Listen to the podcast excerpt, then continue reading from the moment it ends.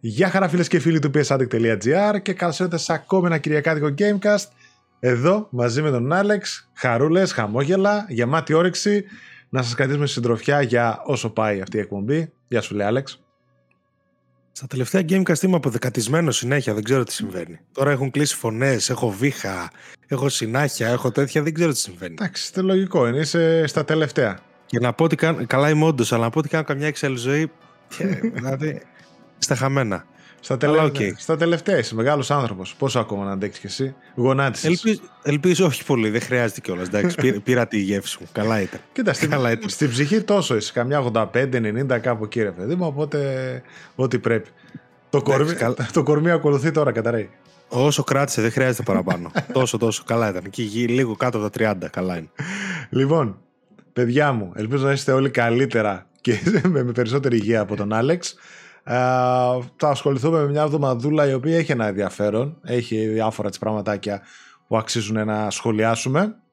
Νομίζω ότι θα σας αρέσει και αυτή η εκπομπή. Προφανώς όπως κάθε φορά λέμε το μεγάλο ευχαριστώ που είστε εδώ μαζί μας και μας βλέπετε στο YouTube, πατάτε like, subs, donation, τα πάντα όλα, memberships που τα έχουμε ανοιχτά. Ε, είτε μας ακούτε από Spotify, Google Podcast, Apple Podcast, ε, αφήνετε reviews και εκεί αν σας αρέσουμε, μας βοηθάνε πάρα πολύ είτε μπαίνετε στο Greek PlayStation Addict, στο Facebook που έχουμε το group μας, είτε στα social media μπορείτε να κάνετε follow του site και τα προσωπικά μας που μπορείτε να βρείτε κάτω στην περιγραφή. Να επιθυμίσω ότι ο χορηγός της εκπομπής μας είναι το market24.gr, όπου έχουμε τον κωδικό PS Addict για δωρεάν μεταφορικά σε ό,τι αφορά την κατηγορία gaming σε αγορές άνω των 25 ευρώ. Και κατά καιρούς βγάζουμε βέβαια και άλλες προσφορούλες για παιχνίδια, όπως μία που τρέχουμε τώρα για το Forspoken, όποιος θέλει με τον κωδικό Forspoken, ναι, for, όχι Forspoken, 4PS, μπορεί PS4 νομίζω ότι είναι. PS4, μπράβο, γι' αυτό σε έχω το γραμματέα για να με διορθώνεις, PS4 με γράμματα, ε, έχει προσφορά το χαμηλότερη τιμή από ότι τη χαμηλότερη του Scoot στα 40 ευρώ το Forspoken, Α, πρέπει να βάλει το κωδικό για να σου το εμφανίσει. Και ξέρω ότι εντάξει είναι λίγο φορούμενος ο τίτλος αλλά για το επόμενο σας έχω αναγνωρίσουμε το τίτλο μεγάλο. Οπότε εντάξει, OK. Okay. Παρ' όλα αυτά, όποιος θέλει το Forspoken, το χτυπάει είναι η χαμηλότερη τιμή που μπορείτε να το βρείτε. Α, λοιπόν, πριν ξεκινήσουμε, φίλε Άλεξ, και αν δεν ξεχνάω τίποτα άλλο, νομίζω έχουμε κάνει την εισαγωγή, ε, θα κάνω μια ανακοίνωση η οποία έχει να κάνει με το κανάλι και αφορά ένα πολύ ωραίο. Κλείνουμε. τελευταίο Gamecast, γεια σας. Αυτό ήταν, παιδιά μου. Τελευταίο για φέτος και για πάντα. Να είστε καλά. Μαζί με την ε3 και εμείς. Εγώ και το κανάλι χαιρετάμε σιγά σιγά. και, και delete κιόλας, δεν αφήνω τίποτα όρθιο. Απλά φωτιά ρε παιδί μου και αλάτι από πίσω. Να μην υπάρχουν δεδομένα. Οπότε κατεβάστε ό,τι θέλετε. Όχι. Λοιπόν, το κανάλι συνεχίζει ε, ακάθεκτο και σας έχω ένα πολύ ωραίο και μεγάλο project που έρχεται στο κανάλι. Ε, σε συνεργασία και πρωτοβουλία θα έλεγα του Ηλία Παπά, ε, πιθανότατα οι περισσότεροι το ξέρετε. Ε, έχουμε ξανασυνεργαστεί μαζί και στο κανάλι Έχουμε κάνει εκπομπή με τον Ηλία, πάρα πολύ ωραία εκπομπή, να μπείτε να τη δείτε. Και φυσικά και στα υπόλοιπα και κανάλια στο Seto X που είναι από πα και σε διάφορα podcast που είναι και στο Vertical Slice που είναι με τον Μάνο Βέζο. Περισσότεροι πιθανότητα το ξέρετε. Έχει μεγάλη εμπειρία στο χώρο και το project που θα κάνουμε ε, πατάει πάνω σε μια πολυετή έτσι, έρευνα που έκανε ο Ηλίας ε, με πολύ υλικό και από την εμπειρία του και από την έρευνα έβγαλε τα 50 σημαντικότερα παιχνίδια στην ιστορία των video games. Οπότε, ε, μετά από πολλή προσπάθεια και ο ίδιος κατέληξε σε αυτά και έχουμε βγάλει ένα πρόγραμμα που θα είναι το εξής. Καλώς εχόντως των πραγμάτων, την Τετάρτη που μας έρχεται θα βγει το, ο πρόλογος του project. Όπου ο πρόλογος του project θα έχει να κάνει με την εισαγωγή, με το πώς και γιατί με το πώς και γιατί επιλέχθηκαν τα παιχνίδια που επιλέχθηκαν έχει να κάνει με τα Big Bang Games, με τα παιχνίδια που όρισαν ε, τα είδη που σήμερα παίζουμε, έτσι, δηλαδή στα sports, στα RPG, στα strategy κτλ. Οπότε θα γίνει ένας ωραίος πρόλογος και μετά σε πέντε επεισόδια θα βγάλουμε τα 50 ε, σημαντικότερα επαναλαμβάνω, όχι καλύτερα, σημαντικότερα παιχνίδια ε, στην ιστορία του video games. Δηλαδή παιχνίδια που, με την, που τηρούν τα πάντα σε διάφορες κατηγορίες, είναι αστέρια σε διάφορες κατηγορίες, καθόρισαν πολλά στην ιστορία των video games ε, και νομίζω γενικότερα θα, στο τέλος μάλιστα έχουμε σκοπό να κάνουμε και έναν επίλογο που ίσως ο επίλογος θα είναι live οπότε να έχουμε και συζήτηση με τον κόσμο. Από αυτά που έχω δει και θεωρώ ότι το υλικό που θα βγει ε, νομίζω ότι θα αξίζει να το παρακολουθήσουν όλοι όσοι αρέσκονται σε βίντεο με συζητήσεις. Θα έχει πολύ ωραίο ιστορικό ε, περιεχόμενο. Θεωρώ ότι θα γίνει μια πάρα πολύ ωραία συζήτηση. Όσοι το δούνε θα τους μείνει κάτι, θα μάθουν κάτι. Θα υπάρχει και οπτικό ακουστικό υλικό, έτσι θα το ντύσω με βίντεο κτλ. Το, το βίντεο. Χρονολογικά θα πάει; Θα πάει χρονολογικά, ναι. Δηλαδή τα 50 σημαντικότερα τα έχουμε βάλει από το παλαιότερο του 70 κάτι ξέρω εγώ πότε ξεκινάει Μέχρι... ξεκινήστε εσείς και έρχομαι αργότερα. Μέχρι και λίγα χρόνια πριν, το τώρα. Που τα, ήταν... τα πρώτα επεισόδια θα είναι εντάξει. Τα... Ε, ε, ανασκαφές. Γενικότερα το project είναι πολύ ιστορικό. Δηλαδή έχει από πίσω παιχνίδια σταθμούς, παιχνίδια που όταν βγήκανε αλλάξανε ρε παιδί μου τα δεδομένα. Έτσι. Τα αλλάξανε, τα αλλάξανε, όχι α, βγήκε ένα sequel Α, ναι, πιο ωραίο, πιο ωραίο. Τα αλλάξανε και έγινε τρελό. Μπαμ, άλλαξε βιομηχανία. Κάπως έτσι. Τα 50 σημαντικότερα video games. Ελπίζω να σας αρέσει, να το στηρίξετε ε, με την αγάπη σας, ώστε να υπάρχει λόγος να συνεχίσουμε να κάνουμε τέτοια πράγματα που δεν μπορείτε να βρείτε στο YouTube εύκολα, δεν ασχολείται κανείς, ε, βλέπετε όλοι με τι ασχολούνται ε, και θεωρώ ότι θα μείνει θα είναι ένα project που θα μείνει στο ελληνικό YouTube και στο κανάλι παρακαταθήκη και πρίκα. Εντάξει, με τη συμβολή φυσικά τη μέγιστη του Ηλία Παπά και θα υπάρχουν καλώς χρόνος των πραγμάτων και καλεσμένοι ειδικοί να μας μιλήσουν για κάποια από τα βιντεοπαιχνίδια που θα μπουν στην 50. Εντάξει, από developers μέχρι και άλλα άτομα που μπορούν να έρθουν. Έχεις εσύ κάποια ειδικότητα, θες να σε καλέσω σε κάτι; Ε, ένα δεκάλεπτο για το The Last of Us όποτε χρειαστείτε. Άμα είναι, άμα είναι μέσα. Άμα είναι μέσα. Αν δεν είναι, κλείσω τώρα το, και κλείσω τώρα το κανάλι. κλείσω τώρα δεν το ξέρω, κανάλι. Δεν ξέρω, δεν κάνω leak τίποτα. Μην γίνει leak καμιά λίστα πριν. λοιπόν, Εγώ αυτά. την έχω ακούσει τη λίστα νομίζω. Έχω, έχω εικόνα της λίστας. Από πού την έχεις εικόνα τη λίστα; Έχει ξανααναφερθεί κάπου. Εντάξει, ναι, ε, OK, okay, ναι, ναι, κατάλαβα τι λες. Παρ' όλα αυτά έχουν γίνει αλλαγές. Μέχρι τώρα, χτες, ας πούμε, μπήκαν, βγήκαν δύο παιχνίδια, ας πούμε, ο Ηλίας, Δηλαδή, ακόμα τώρα μου λέει κάθε φορά το σφραγίζει και κάθε φορά κάνει κάποια μικροαλλαγή. Παρ' όλα αυτά, τώρα νομίζω ότι έχει καταλήξει. Αυτά. Okay. Μπορούμε να μπούμε στην κανονική ροή της εκπομπής. Πού είναι οι κυκλοφορίες Απριλίου 2023. Λοιπόν, από πού να σε ξεκινήσω; 4 Απριλίου. Από την αρχή, πες. Τι από πού να ξεκινήσεις. 4 Απριλίου. Να ξεκινήσουμε να πούμε, ρε παιδί μου, πριν ως πρόλογο ότι Απρίλιος είναι Star Wars, είναι Horizon ε, Forbidden West στο Burning Source mm-hmm. και είναι Dead Island 2. Νομίζω ότι αυτά τα τρία παιχνίδια είναι που κάνουν τον BAM. Κυρίως στο Star Wars θα πω εγώ. Ναι, πολύ σωστά τα είπες.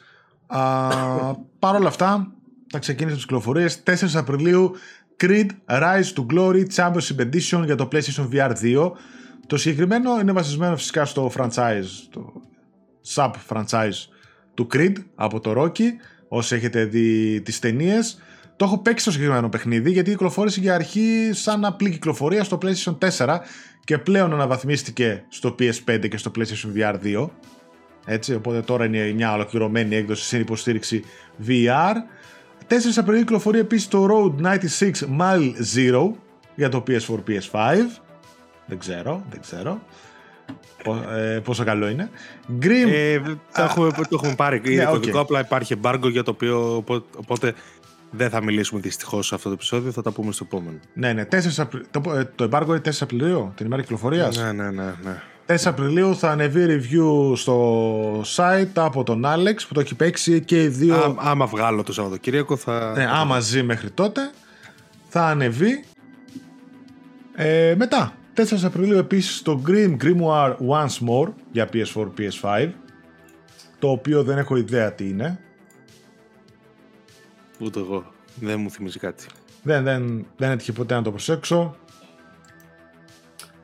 Α, συγγνώμη. Με έχασα λίγο. Meet Your Maker για το PS4, PS5 στις 4 Απριλίου. το οποίο να πούμε ότι βέβαια θα το σχολιάσουμε καπάκι μετά είναι day one release στο PS Plus το Medium Maker ναι. στο Essential ε, το είχαμε δει σε ένα State of Play για αρχή το Meteor Maker και είναι ένα ιδιαίτερο παιχνίδι θα έλεγα όπου στην ουσία χτίζεις κάτι σαν λαμπύριθο, σαν dungeons. Κάπως έτσι θα τους έλεγα ένα... Πολύ ιδιαίτερο, δημιουργικό φαίνεται. Τώρα δεν ξέρω πώς θα το δοκιμάσουν. Είναι multiplayer. Περίεργο, ιδιαίτερο. Να, να το δούμε δηλαδή και από τα τρέλερ δεν πολύ καταλαβαίνω πώς ακριβώς παίζει, οπότε θέλω να το δω λίγο. Ναι, από ό,τι κατάλαβα, κάποιος δημιουργεί κάτι, αυτό το κάστρο, ας το πούμε, το dungeon με τις παγίδες κτλ. Και, και προσπαθείς εσύ να φτάσεις στην καρδιά του να το προσπελάσεις. Ωραία γραφικά, ωραίος σαν concept. Νομίζω ότι είναι ότι πρέπει για το PS Plus να το δοκιμάσει ο κόσμος τέτοια παιχνίδια που είμαι σίγουρος ότι οι περισσότεροι δεν θα κάνανε τον κόπο να τα αγοράσουν. Οπότε τώρα νομίζω με την υπηρεσία κολλάει.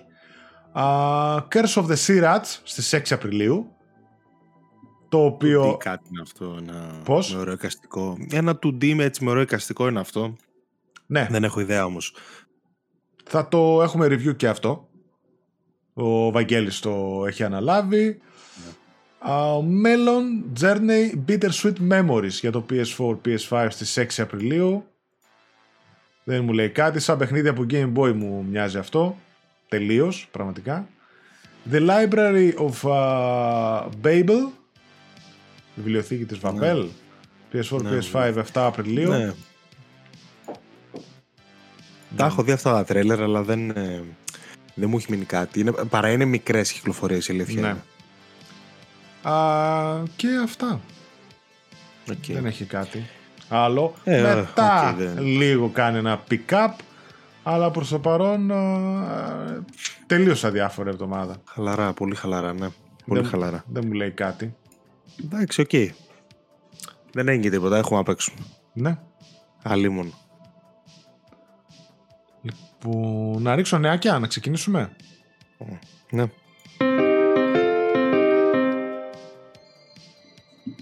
Ωραία. Ε, κλασικά PS Plus. PS Plus, εδώ, σημαία, σημαία του Gamecast. Ανακοινώθηκαν τα PlayStation Plus Essential παιχνίδια Απριλίου. Οι τρεις τίτλοι λοιπόν που θα διατεθούν μέσω της υπηρεσίας είναι η Meteor Maker, Sackboy A Big Adventure και Tales of Iron. 4 Απριλίου θα γίνουν διαθέσιμα. Ωραία. Πόσο φαίνονται; Ωραία. Ε, καλός μήνας. Στο Sackboy το έχουμε αναφέρει αρκετές φορές ότι αργά γρήγορα θα έμπαινε στο Plus ή στο Extra. Είναι και αποκλειστικό, είναι και μασκό του PlayStation. Έχουν περάσει και δυόμιση χρόνια πλέον από όταν βγήκε. Εντάξει, δηλαδή και πολύ άργησε οριακά. Ε, θέλω, εγώ θέλω να το δοκιμάσω, ήθελα και να το δοκιμάσω, αλλά δύσκολα θα το πλήρωνα αρκετά χρήματα και με, και ούτως άλλως με όλα αυτά που βγαίνουν δεν έχω προλάβει κιόλας να πω θα πάω έξω Sackboy, οπότε cool, μια χαρά κουτί, κουτί το Sackboy, συμφωνούμε σε αυτό είμαι σίγουρος. Ε, και είναι και καλό παιχνίδι γενικώς. Ε, και το Tales of Iron το οποίο είναι μια πολύ ιδιαίτερη περίπτωση. Εγώ το είχα αφήσει γιατί...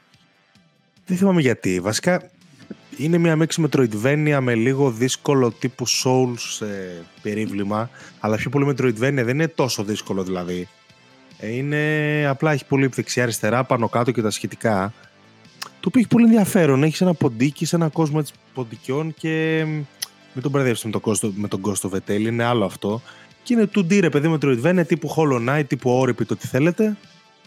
Το οποίο όμως έχει πολύ ενδιαφέρον και στο εικαστικό και στο story. Εγώ το είχα αφήσει γιατί το Metroidvania γενικότερα το 2D τουλάχιστον δεν το δουλεύω εύκολα. Με κουράζει, βαριέμαι, κάπως με χάνει. Δηλαδή δεν έχω αφήσει το Hollow Knight, ας πούμε, το οποίο βέβαια επιφυλάσσω να ξαναπιάσω. Δείτε το, δείτε το, μην το αφήσετε. Έχει και καλό Metacritic. Ε, είναι καλό παιχνίδι. Πιστεύω θα αρέσει σε κόσμο που.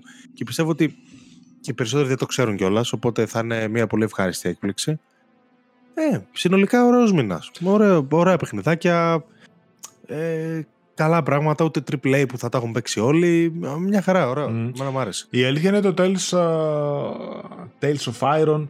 Έχω ακούσει και εγώ καλά λόγια ποτέ δεν το έχω δοκιμάσει και δεν νομίζω ποτέ να το δοκίμασα έτσι πώς πήγαινε το πράγμα οπότε τώρα είναι μια καλή ευκαιρία το Sackboy το έχω, ε, το έχω παίξει Ε, θεωρώ ότι είναι άχαστο όσοι έχουμε μεγαλώσει με PlayStation, έχουμε παίξει Little Big Planet, αποκλείται με το έχουμε παίξει σε ένα PlayStation 3, ε, σε ένα Vita ή κάτι άλλο. Ε, το Sackboy A Big Adventure και σε co-op για όλες τις ηλικίες νομίζω ότι είναι ένα εξαιρετικό platformer, πολύ ωραία γραφικά, ε, θα αρέσει σε πολύ κόσμο. Και το Meet Your Mary το σχολιάσαμε, είναι κάτι πρωτότυπο, πολύ ωραίο το Day One Release. Παίζει και ξανά. Το, το Sackboy. Ναι, είναι co παίζει βέβαια. Παίζει co το Sackboy, οπότε είναι ό,τι πρέπει τώρα για γονείς με παιδιά, αδέρφια μεταξύ τους, φίλοι μεταξύ τους, οτιδήποτε. Είναι μια χαρά. Είναι λίγο πιο απλό από ό,τι θα το ήθελα, να σου πω την αλήθεια, το Sackboy. Okay. Δηλαδή σε κάποια άλλα έτσι platforms που έχω παίξει, ακόμα και τα Mario ας πούμε, κάποιοι μηχανισμοί, κάτι τέτοιο κάνουν τη διαφορά. Εδώ πέρα μου φάνηκε αρκετά πιο απλοϊκό από ό,τι θα ήθελα. Ίσως στοχεύανε σε ακόμα πιο παιδικό κοινό. Δεν ξέρω.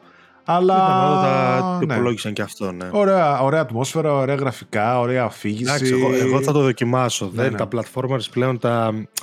Ξέρεις, αυτά τα, τα πολύ basic, ας πούμε, τα Spyro τύπου, τα βαριέμαι γιατί θεωρώ δεν έχουν να δώσουν κάτι. Αλλά το Sackboy θέλω να το δω, είναι και PS5, είναι και ομορφούλη. Ναι, είναι ομορφούλη. Απλά, ναι, δες το και ξανασχολίασέ το μου κάποια στιγμή. Αν ας πούμε είναι αυτό που σου είπα. Γιατί εμένα μου φάνηκε αρκετά απλοϊκό. Α, αυτά. Καλός μήνας. Μ' άρεσε ο μήνας για το Essential. Ε, μια χαρά. Καλές κυκλοφορίες, γνωστές θα έλεγα σχετικά κυκλοφορίες. Ό,τι πρέπει τα βγάζει τα λεφτά του άνετα. Και να μην ξεχνάμε ότι είναι και πολύ καλός μήνας και για το... Έξτρα και για το έξτρα. Βασικά αυτά που μπήκαν τώρα, ρε παιδί μου, εντάξει, τα επόμενα μένα τα δούμε, αλλά θέλω να σου πω ότι εμπλουτίστηκε σημαντικά η βιβλιοθήκη αυτές τις μέρες, οπότε δεν νομίζω να έχει κανένας παράπονο. Ναι, βέβαια, δηλαδή κάποιος που στοχεύει στο έξτρα, ακόμα και τα session που του μπαίνουν, βλέπει ότι και από εκεί έχει κέρδος. Χωρίς ότι πληρώνει για έξτρα και παίρνει άλλα πόσα παιχνίδια. Α, λοιπόν, ε, δεν μείνανε και πολλά. Ειδικά τη Sony θεωρώ ότι τους επόμενους μήνες και μέχρι το, το καλοκαίρι. Κοίτα, το Ratchet μέχρι Ιούνιο, αν θυμάμαι καλά, είχε βγει. Πιστεύω ότι μέχρι τον Ιούνιο θα μπει. Ή τον Ιούνιο, ξέρω εγώ, θα μπει. Ε, μόνο αυτό, όλα τα άλλα έχουν μπει τα. Ε, βασικά, όχι όλα, OK. Okay, μιλάμε από τα πιο. Τώρα δεν θέλω να πω το Ratchet low profile, ρε παιδί μου, αλλά εντάξει, ας πούμε, δεν ξέρω αν θα μπει το Miles Morales, π.χ. Αλλά μιλάμε και για extra essential τα οποία έχουν διαφορά. Οπότε το Ratchet θα μου πεις κάλεσε μπορούμε να το δούμε και στο extra, έτσι δεν απαραίτητο το δούμε στο essential. Αλλά ναι, ναι ε, αυτός εγώ για το έξτρα περισσότερο το στοχεύω. Δεν ναι, για το έξτρα είναι πολύ εύκολο. Στο τέτοιο. Ε, το Miles δεν είναι στο έξτρα, ρε. Πώς δεν είναι; Είναι, είναι. Απλά θέλω να σου πω ότι υπολόγιζα το Essential, ότι μιλάμε okay. για το Essential. Okay, και λέω εντάξει, δεν είναι και τόσο εύκολο να το δώσουν. Okay. Όχι, όχι, ναι. Άμα το δώσουν, πιστεύω θα το δώσουν στο εξτραδάκι γιατί θα μείνει σε εκείνο το tier, οπότε θα είναι μόνιμο τυράκι μαζί με όλα τα υπόλοιπα για να ανεβάλει κάποιος, ας πούμε, που να βάλει το παραπάνω. Να το The Last νομίζω δεν είναι πουθενά το δεύτερο, αν δεν κάνω λάθος. Έτσι δεν είναι. Δεν είναι πουθενά. Νομίζω ότι είναι το μόνο παιχνίδι που δεν είναι πουθενά από αυτά. Εγώ δεν το θυμάμαι ε, να είναι κάπου το, το Part 2. Σωστά. Ούτε το Part 1 βέβαια πλέον. Σωστά, ενώ το Ghost είναι έτσι. Ναι, όλα είναι. Εγώ, εγώ μόνο το The Last of Us, ε, από όσο σκέφτομαι τώρα και τα βάζω κάτω, μόνο το The Last of Us και προφανώς το God of War το τελευταίο, το ναι. Ragnarok. Αυτά ε, τα εντάξει, δύο δεν είναι. Απλά, απλά μου κάνει εντύπωση γιατί ξέρεις, δεν το έχουμε δει ούτε σε collection, ούτε στο Essential το παλιό, ούτε mm. στο Extra το καινούριο. Περίεργο αυτό με το The Last of Us. Ε, νομίζω τα επόμενα θα είναι Ratchet και The Last of Us, το Part 2. Πιθανότατα, Έτσι, ναι. Και θα αργήσει περισσότερο κάποια στιγμή, ξέρω εγώ, το remake και μετά... Εντάξει, το God of War θεωρώ ότι θα κλείσει όχι, όχι, θα διετία. Ναι, ή τέλος πάντων στο δεύτερο χρόνο, λίγο πριν, λίγο μετά, κάπου εκεί δεν νομίζω ότι στο χρόνο πάνω να μπει με τίποτα. Μη σου πω ούτε και στον 1,5. Καταρχάς τώρα μπήκα πριν από λίγο έλεπα κάτι τιμέ στα παιχνίδια και το God of War είναι 65 ευρώ. Στο χαμηλότερο τιμή στο Scrooge. Ναι, δε, όχι, είναι πολύ νωρίς για τέτοια κουβέντα. Δεν πέφτει ναι. με τίποτα. Λοιπόν, για να σε πάω παρακάτω. Πέρα από τα παιχνίδια έτσι που μπαίνουν, βγαίνουν σε υπηρεσίες και γενικότερα που είπαμε, η κονσόλα τα πάει πάρα πολύ εξαιρετικά. Τα πάει εξαιρετικά. Ε, μιλάμε για, φυσικά για το PlayStation 5 το οποίο συνεχίζει μια κάθεκτη πορεία σε πωλήσεις, ανωδική. Ε, ειδικότερα στη ΣΥΠΑ που βγήκε κάποια νούμερα έχουμε ιστορικό ρεκόρ για το PlayStation 5 σύμφωνα με την πρώην NPD, Circana πλέον λέγεται, που βγάζει έτσι τα στατιστικά των πωλήσεων, το PlayStation 5 για το μήνα Φεβρουάριο στη ΣΥΠΑ σημείωσε πωλήσεις που αποτελούν ιστορικό κερδό, ιστορικό ρεκόρ. Για το μήνα που μας πέρασε, ανέβηκε στην κορυφή των πωλήσεων τόσο σε κέρδη όσο και σε πωλήσεις. Το PlayStation 5 έγραψε ιστορία καθώς πούλησε περισσότερα τεμάκια συγκριτικά με κάθε άλλη κονσόλα PlayStation. Ούτε το PlayStation 2 και PS4 στις δόξει τους δεν πούλησαν τόσο σε ένα μήνα. Οι πωλήσεις κονσόλε ήταν τέτοιες που οδήγησαν στην αύξηση του τζίρου όσον αφορά το hardware γενικότερα. Υπάρχει πιθανότητα να σημειώσει και άλλο ρεκόρ ανάμεσα σε όλες τις κονσόλες μετά το πέρας του πρώτου τριμήνου. Η κονσόλα σημειώνει επίσης τεράστιες πωλήσει σε σημαντικές αγορές όπως η Ευρώπη, το Ηνωμένο Βασίλειο και η Ιαπωνία. Όλα δείχνουν πως το 2023 θα είναι για το PlayStation μια λαμπρή χρονιά από άποψη πωλήσεων, τουλάχιστον σε επίπεδο hardware. Από ό,τι είδα και κάτι νούμερα, και σε Ιαπωνία και σε Ευρώπη τα πήγε πάρα πολύ καλά. Και επαναλαμβάνω, ιστορικό ρεκόρ για το μήνα Φεβρουάριο, όσο δεν πούλησε ποτέ άλλο μήνα τόσο ούτε το PlayStation 4 αλλά ούτε και το PlayStation 2. Φαίνεται πως τα προβλήματα με τη διανομή ως ένα πολύ μεγάλο βαθμό λύθηκαν. Από ό,τι είδα ακόμα δεν είναι 100% λυμμένα, αλλά σε ένα μεγάλο βαθμό λύθηκαν. Οπότε όποιος θέλει μπορεί να πάρει και προφανέστατα αυξάνονται οι πωλήσεις συν κάποιες καλές κυκλοφορίες που έχει το PlayStation που βοηθάνε στο boost ε, μαζί με το marketing.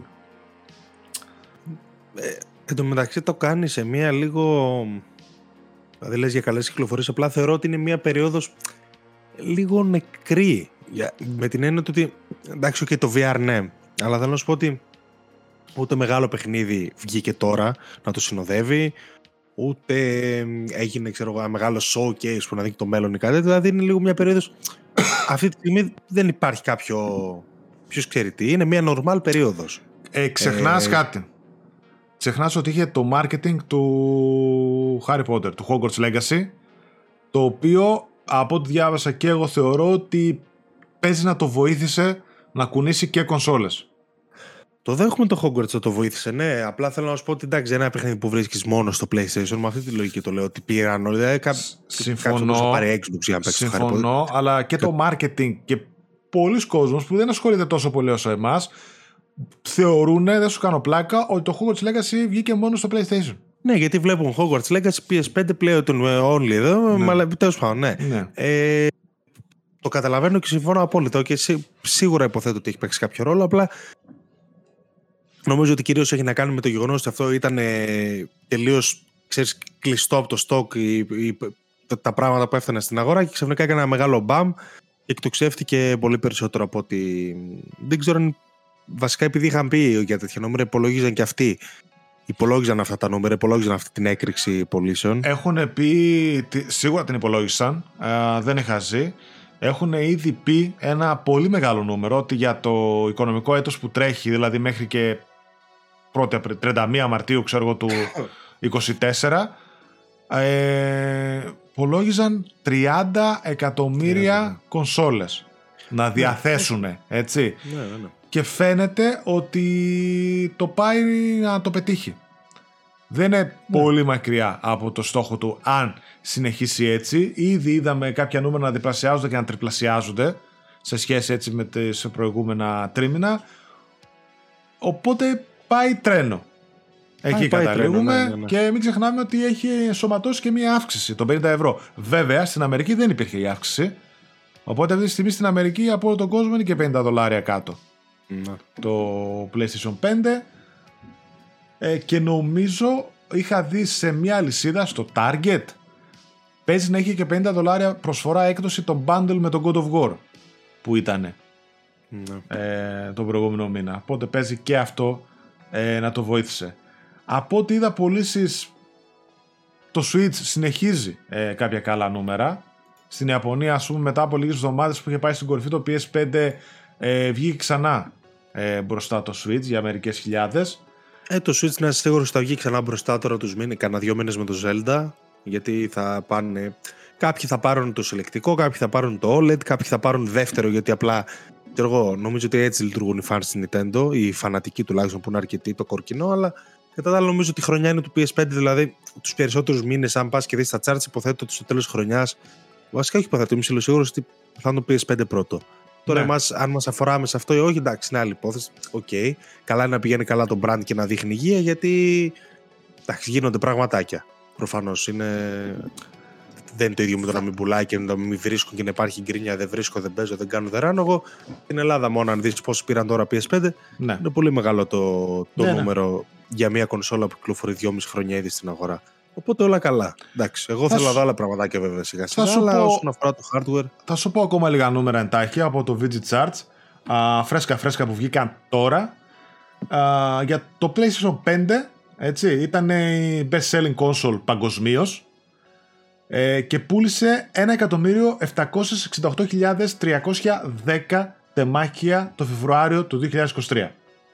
Ένα εκατομμύριο 700.000 ναι. παγκοσμίως. Ναι, ναι, παγκοσμίως. Ένα εκατομμύριο 768.000 παγκοσμίως μόνο το μήνα Φεβρουάριο.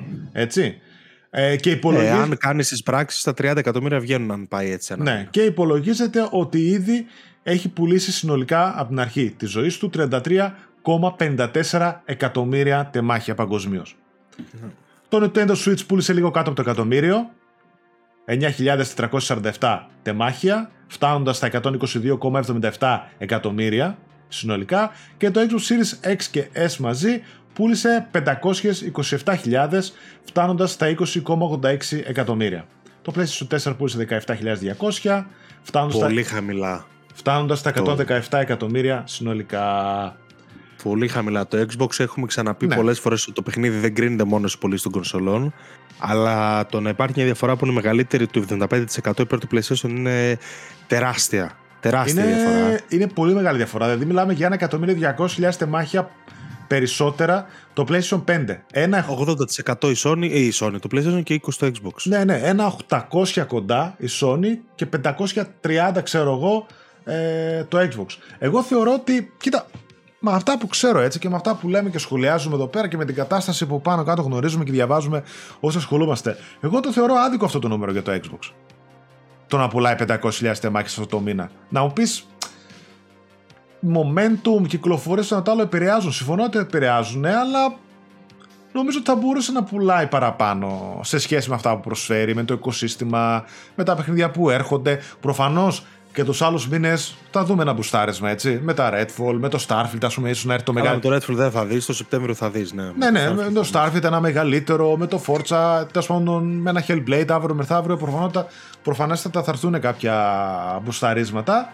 Αλλά όπως λες και εσύ, εδώ πέρα έχουμε ψόφιους μήνες και για το PlayStation. Αλλά βλέπουμε ότι το σμπρώχνει ένα momentum που έχει. Εγώ το θεωρώ λίγο άδικο, δηλαδή. Δεν είναι ίδιο το brand name. Δεν, όπως και αν το κάνουμε, δεν είναι μετά από τόσα χρόνια παρουσία στην αγορά δεν είναι το Xbox τόσο συνηθισμένο στην κοινή γνώμη, τουλάχιστον μέσα στο μικρό κόσμο που ζούμε εμείς και πώς το ακούω εγώ, πώς το βλέπω, με το όνομα μιας Nintendo ή ενός PlayStation. Είναι λίγο. Ισχύει. Είναι λίγο πιο κάτω, όπως και το κάνουμε. Και δεν έχει να κάνει με το τι έχει παράξει τόσα χρόνια ή με το τι έχει προσφέρει. Έχει να κάνει με το ότι ως brand names τα άλλα παλιότερα, έχουν μια πιο σταθερή πορεία, δεν είχαν 7 χρόνια στον πάγο λόγω του Xbox One. Είναι πολλά.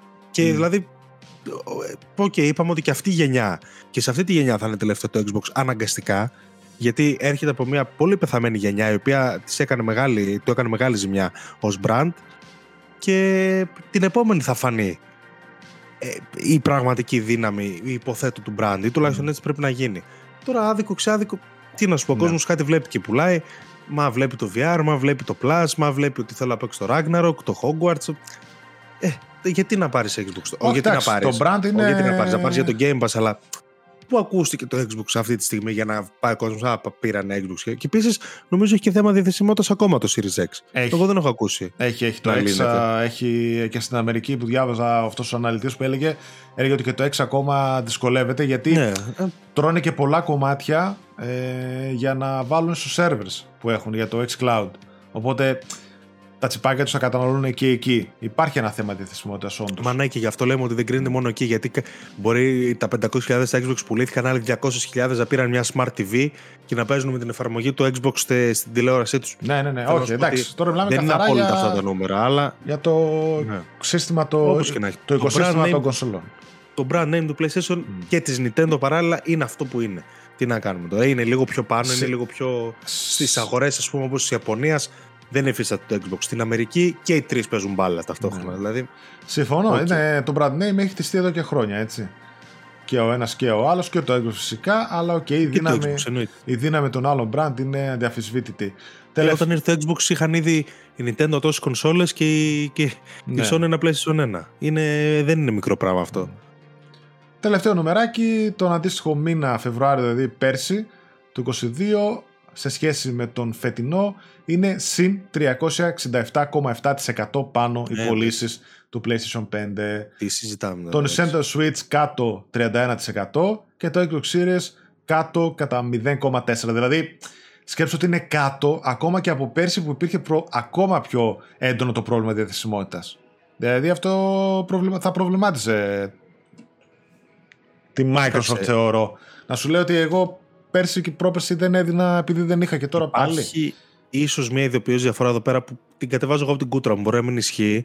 Ε, νομίζω ότι υπάρχει αρκετός κόσμος που μη βρίσκοντας PlayStation στην αγορά πήγε σε μια λύση Xbox. ε, ναι, ναι, ε, πολλοί κόσμοι, βέβαια, βέβαια. Το οποίο μπορεί να είναι και το S, το οποίο το βρίσκεις τώρα. Έχεις PlayStation 5, όχι. Ωραία, αυτό τι είναι Xbox Series S, φέρτο. Ακόμα και με αυτή τη λογική, τελείως μπακαλίστικη. Ε, νομίζω ότι παίζει το ρόλο του αυτό. Ε, θέλω να πω ότι, OK, Κάποιοι πήραν στοχευμένα, κάποιοι μπορεί να πήραν για από σπόντα. Τι να σου πω. Έτσι το, έτσι το βλέπω εγώ. Ναι. Αυτά από ό,τι βλέπω για το Φεβρουάριο. 652.000 τεμάχια στην Αμερική, γενικότερα στην Ήπειρο. Στην Ευρώπη 426.000.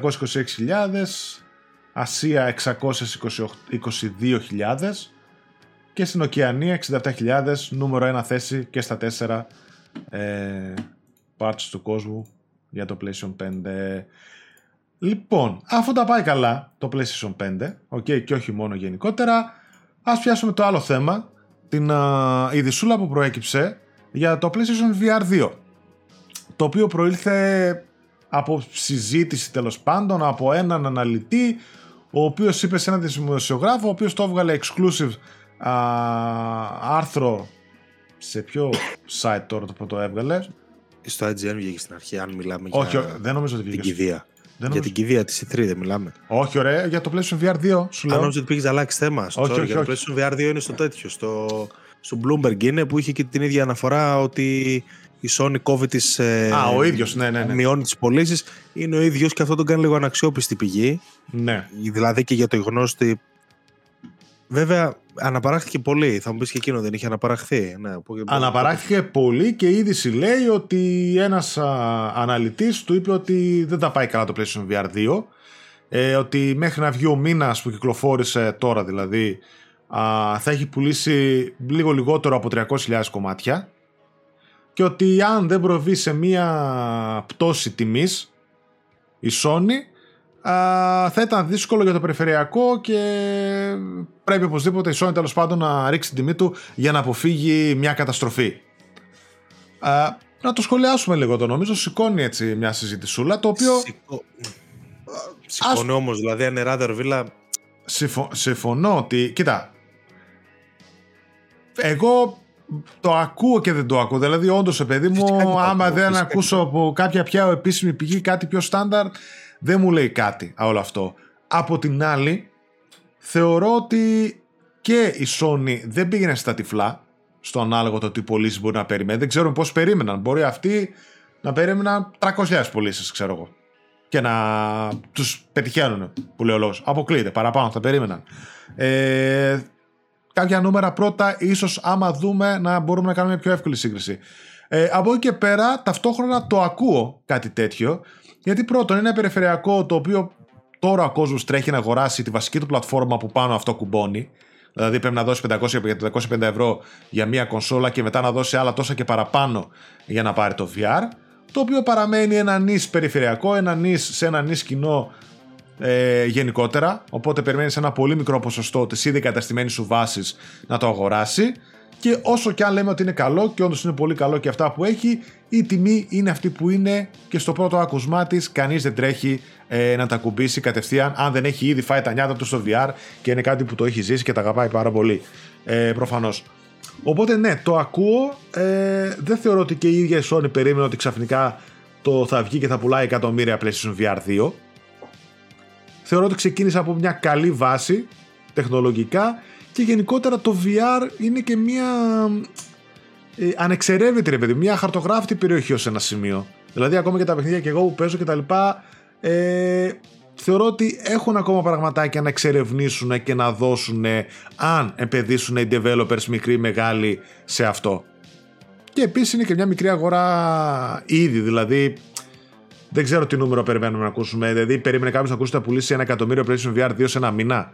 Τη στιγμή που έχει πουλήσει συνολικά 30 εκατομμύρια PlayStation 5.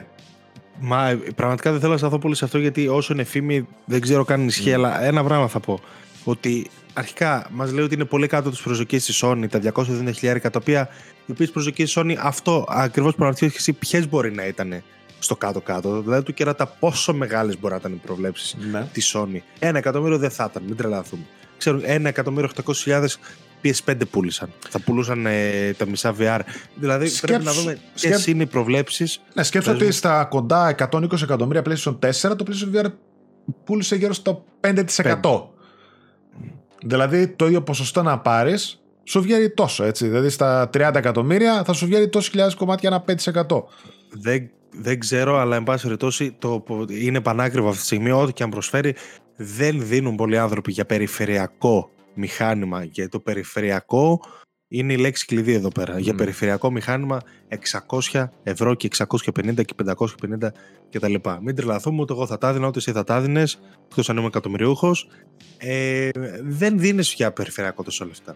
Mm-hmm. Ή πρέπει να τρέχουμε τα μπατζάκια να είσαι τελείως καμένος με τεχνολογία και να θέσει την τελευταία λέξη τεχνολογίας στα πάντα. Αλλιώς δεν βγάζει νόημα να πας τώρα για VR. Ναι. Θες να δεις τη βιβλιοθήκη που θα χτιστεί, θες να δεις μια, μια πρώτη πτώση τιμής, αυτή είναι 50 ευρώ, είναι 100. Μπορείς να θες ένα καλύτερο bundle, μπορεί οτιδήποτε. Ναι, και επίση όταν παίζουν τρεις κονσόλες αυτή τη στιγμή στην αγορά που πουλάνε σε ζεστό ψωμί, κάθε μία OK με τα στάνταρ της, γιατί να μην πας να πάρεις μια δεύτερη κονσόλα, το να πάρεις ένα VR. Όταν, όταν και εφόσον το VR είναι πιο ακριβό από την ίδια την κονσόλα. Mm. Είναι, είναι τελείως λογικό αυτό το πράγμα. Εμένα μου ακούγεται λογικό το νούμερο. Τώρα τι είναι το παλικάρι εκεί, ότι είναι πολύ κάτω τις προβλέψεις; Θα ήθελα κάποια στιγμή να μάθω τις προβλέψεις. Και φυσικά τις, οι πωλήσεις μου ακούγονται normal να είναι τόσες. Ναι. Αυτό που δεν μου ακούγεται normal είναι να ήταν πολύ υψηλότερες οι απαιτήσεις της Sony σε αυτόν τον ένα μήνα. Ναι. Α, συμφωνώ και αυτό που έχω να προσθέσω είναι ότι εκεί που καταλήγω εγώ, πέρα από το τα νούμερα, πωλήσει και τα λοιπά, όλα αυτά που σχολιάσαμε τώρα, που θεωρώ ότι οποιοδήποτε τα ίδια σκέφτεται, ε, ότι είναι πάρα πολύ νωρίς για να κρυθεί το περιφερειακό. Το περιφερειακό θα κρυθεί σε βάθος χρόνου, θα κρυθεί από την υποστήριξη που έχει, γιατί το τεχνικό κομμάτι το κατέχει, από την υποστήριξη, από τα παιχνίδια και τις εμπειρίες που έχει να προσφέρει. Από εκεί θα κρυθεί. Η πτώση τιμής είναι ανδιαφυσβήτητη. Δεν υπάρχει περίπτωση να, να παραμείνει σε αυτή την τιμή για πολύ καιρό το PlayStation VR 2. Δηλαδή μπορούμε να δούμε μια πρώτη πτώση τιμής μέσα στο επόμενο εξάμεινο. Δηλαδή μέχρι το τέλος τη χρονιάς, στα Χριστούγεννα, πούμε, θα μπορούσαμε να δούμε ένα bundle και μια πτώση τιμής παράλληλα. Να θυμίσω ότι το PlayStation VR έχει ξεκινήσει 400 ευρώ χωρίς τα moves. Με τα moves και αυτά μαζί πήγαινε 500 κοντά. Και είδαμε να πωλείται 250 και 200 ευρώ στο τέλος. Δεν λέω ότι θα φτάσει σε αυτή τη τέτοια, αλλά προφανώς κάποια στιγμή το PlayStation VR 2 μπορεί να φτάσει στα 3-4 εκατοστάρικα να θεωρείται μια πολύ πιο εύκολη αγορά για το ευρύ κοινό. Παράλληλα πρέπει να βγουν παιχνίδια τα οποία θα κάνουν τον BAM. Δηλαδή ακούμε πολλές φορές για το Half-Life Alex το οποίο βγήκε και ήταν ένα πολύ ωραίο παιχνίδι ε, στο PC, στο VR PC. Αλλά δεν είναι ότι βγήκε το Half-Life Alex και την επόμενη μέρα πουλήθηκαν 10 εκατομμύρια VR. Δεν έγινε τίποτα. Πουλήθηκαν μερικές χιλιάδες ακόμα λίγο από εδώ από εκεί, κάτι πήγε να κάνει βοήθεια, αλλά δεν είναι ότι κουνήθηκε η αγορά επειδή βγήκε ένα πολύ καλό παιχνίδι. Αυτό δεν θέλεις... αγοράζεις ένα περιφερειακό ναι, ναι, ναι. 600 ευρώ για ένα παιχνίδι. Προφανώς. Κάποιοι θα το κάνουν, αλλά είναι πολύ λίγοι τώρα. Μην τρελαθούμε. Εδώ δεν αγοράζει κονσόλα καλά-καλά για ένα παιχνίδι. Ναι, ναι. Θα πρέπει να έχει συνεχόμενη υποστήριξη, καινούργιες και πρωτότυπες εμπειρίες, μεγάλες εμπειρίες. Ε, τι να πω, δηλαδή πραγματικά ένα. Πώς είναι το Pavlov, το οποίο δεν το έχω δοκιμάσει ακόμα, αλλά ακούω το καλύτερα, είναι ένα FPS στο VR2 ένα Call of Duty VR κάτι τέτοιου μεγέθους χρειάζεται για να κάνει ένα BAM, ένα VR headset. Δηλαδή να βγει, να μπορείς να μπεις online, να έχεις αυτά λεπτά, να έχει και ένα brand από πίσω να σηκώσει τις πλάτες. Δηλαδή, εγώ αν ήμουν Sony, ειδικά τώρα έτσι πώ έγινε με τα λοιπά, τους έλεγα υποστηρίξτε το VR2 Activision Blizzard και για μένα λευκή επιταγή, ρε παιδί μου, κάντε ό,τι θέλετε με τα παιχνίδια σας, κόψτε τα, μην τα βάζετε ποτέ, μην κάνετε τέτοια. Τουλάχιστον να πέσεις εκεί. ένα βάρος. Να πεις ότι βγήκα και εγώ λίγο κερδισμένος με την πίεση που άσκησα. Δεν ξέρω αν είναι κάτι τέτοιο ή αν τέλος πάντων ποτέ μπήκε στο τραπέζι. Αλλά εγώ αν έβλεπα ότι δεν μπορούσε διαφορετικά να παιχτεί το παιχνίδι, κάπως έτσι το έκανα. Δεν νομίζω ότι έγινε κάτι τέτοιο, αλλά λέμε. Ε, Παρ' όλα αυτά το VR έχει ακόμα δρόμο, παιδιά. Είμαστε σε ούτε μήνα για το περιφερειακό. Όλα αυτά για μένα δεν ξέρω αν. Η Sony γενικότερα έχει την τακτική να μην βγαίνει να διαψεύδει. Γιατί μετά, θα, άμα το κάνεις αυτό μια φορά, μετά δίνεις πάτημα στον καθέναν να λέει το πακέτο και το κοντό του και να σε αναγκάζει να βγεις να το διαψεύσεις. Αλλά κάτι τέτοιο, αν δεν ισχύει και σε περίπτωση τέλος πάντων που κάποιος το εκλαμβάνει τελείως αρνητικά, έχει ένα αρνητικό, αρνητικό αντίκτυπο στο brand γενικότερα. Κατάλαβε γιατί ξεκινάνε τέτοιες συζητήσεις. Α, ο, εκεί αποτυχία. Ακόμα δεν πρόλαβε ρε παιδί μου να, να βγει στην αγορά. Θα το δούμε. Θα κρυθεί στην πορεία το VR. Τώρα πάντως που μιλάμε για τελειωμένα πράγματα να σε πάω ε3 που είναι ένα από τα κεντρικά θέματα της εβδομάδας που μας απασχόλησαν ε, να θυμίσω ένα βίντεο που ανέβασε στο κανάλι το οποίο έχω γίνει και εγώ Activision Blizzard όχι μόνο, έχω γίνει γενικότερα όλοι εδώ Sony, όλοι οι publishers έκανα remaster ένα βίντεο και εγώ ε, είχα κάνει πριν από 5 χρόνια ένα βίντεο για τις καλύτερες στιγμές της Sony και του PlayStation. Είναι from the ground up σαν το The Last of Us Part 1 όχι, είναι όχι, απλό... όχι, είναι remaster απλό. Κοίτα, είναι με νέο... Α, σαν το The Last of Us Part 1 δηλαδή. Okay. Όχι, όχι, έχω προσθέσει και νέο περιεχόμενο, οπότε... Άρα δεν είσαι The Last of Us. Θα μπορούσε να είμαι και remake, ξέρω εγώ. Είσαι πολύ καλύτερος. Ναι, και reimagine. Ε, οπότε ναι, είχα κάνει τις καλύτερες στιγμές της Sony και του PlayStation μέχρι το 2016 και έβαλα και κάποιες δυνατές τιμές που είχε από την ε3 το 2017 και το 2018, που ήταν και η τελευταία ε3 που πήγε η Sony. Ε, μετά ξεκίνησαν και κορονοϊοί και το ένα άλλο, αλλά είχε ήδη σταματήσει και δεν παρευρέθηκε ξανά ποτέ. Μπείτε, δείτε το. Ε, έχει πολύ δυνατές στιγμές. Θα το συζητήσουμε τώρα και με τον Άλεξ για την ε3. μία ε3 η οποία ακυρώθηκε παιδιά επίσημα αφού ξεκίνησαν να βγαίνουν ένας-ένας και άλλοι publishers να βγάζουν την ουρά τους απ' έξω και να ακυρώνουν ε, την παρουσία τους εκεί. Η ιστορία ζήσει έχει τελειώσει πρακτικά από όταν είπαν Sony, Microsoft και Nintendo ότι εμείς δεν ερχόμαστε. Τώρα πώς θα μπορούσε να στηριχθεί Αυτή την ίδρυσε την ε3. Δηλαδή ναι, με αυτούς, μα, αυτοί οι βασικοί ήταν που ίδρυσαν την ε3 που ξεκίνησαν και, και η Sega μαζί έτσι τότε που ναι. ξεκίνησαν να κάνουν αυτό το event για να βρίσκονται μαζί δημοσιογράφοι και διάφοροι ρε παιδί μου της βιομηχανίας. Ε, όταν αυτοί φεύγουν, χαίρομαι πολύ πάνω να πει ότι αυτοί κάτι πήγε στραβά. Αυτοί έχουν τις κονσόλες που παίζουν τα παιχνίδια, αυτοί έχουν τα μηχανήματα. Mm. Αυγούν οι υπόλοιποι να δείχνουν δισκάκια στον αέρα. Αυτοί κάνουν κουμάντο. Εφόσον είπαν αυτοί ότι εμείς δεν πατάμε, που το ξέραμε λίγο πολύ, το περιμέναμε. Mm-hmm. Ε, είχε τελειώσει η δουλειά. Ε, δεν θα έβγαινε η 3 ούτε με Ubisoft, Square Enix και Sega και τέτοια παιδιά. Μην τρελαθούμε τώρα. Θα ήταν Konami, ρε. Θα ήταν Konami όμως. Ναι, ναι, ναι, okay. Ε, θα, θα μπορούσε να γίνει, αλλά δεν θα έχει καν ενδιαφέρον για το κοινό κάτι τέτοιο, θεωρώ εγώ. Ε, όσοι πήγαιναν θα πήγαιναν λόγω νοσταλγίας ή στα τυφλά πάμε μια βόλτα. Ε, είχε τελειώσει εκεί η δουλειά. Ε, φεύγει μετά η Ubisoft, φεύγει η Square, φεύγει η Sega. Ε, τέλος. Καληνύχτα παπατζή. Ε, Και οπότε ανακοίνωσαν ότι δεν γίνεται η 3 και ήταν απίστευτα ε, προδιαγεγραμμένο εδώ και καιρό, οπότε δεν έκανε κανένα Και στα chat μιλάγαμε μεταξύ μας, λέμε από μέρα σε μέρα θα ανακοινώσουν ε, ναι. ότι δεν θα γίνει. Δεν γίνεται αλλιώς. Ε, τώρα όλη αυτή η ιστορία. Ε, για μένα ε, ξεκίνησε το πρώτο καρφί στο φέρετρο ήταν όταν αποσύρθηκε η Sony. Ναι, τελείω. Μα έδειξε το δρόμο, έδειξε άλλους ήταν πολύ μεγάλο. Ναι, ήταν πολύ ναι. μεγάλο μπαμ όταν αποσύρθηκε η Sony.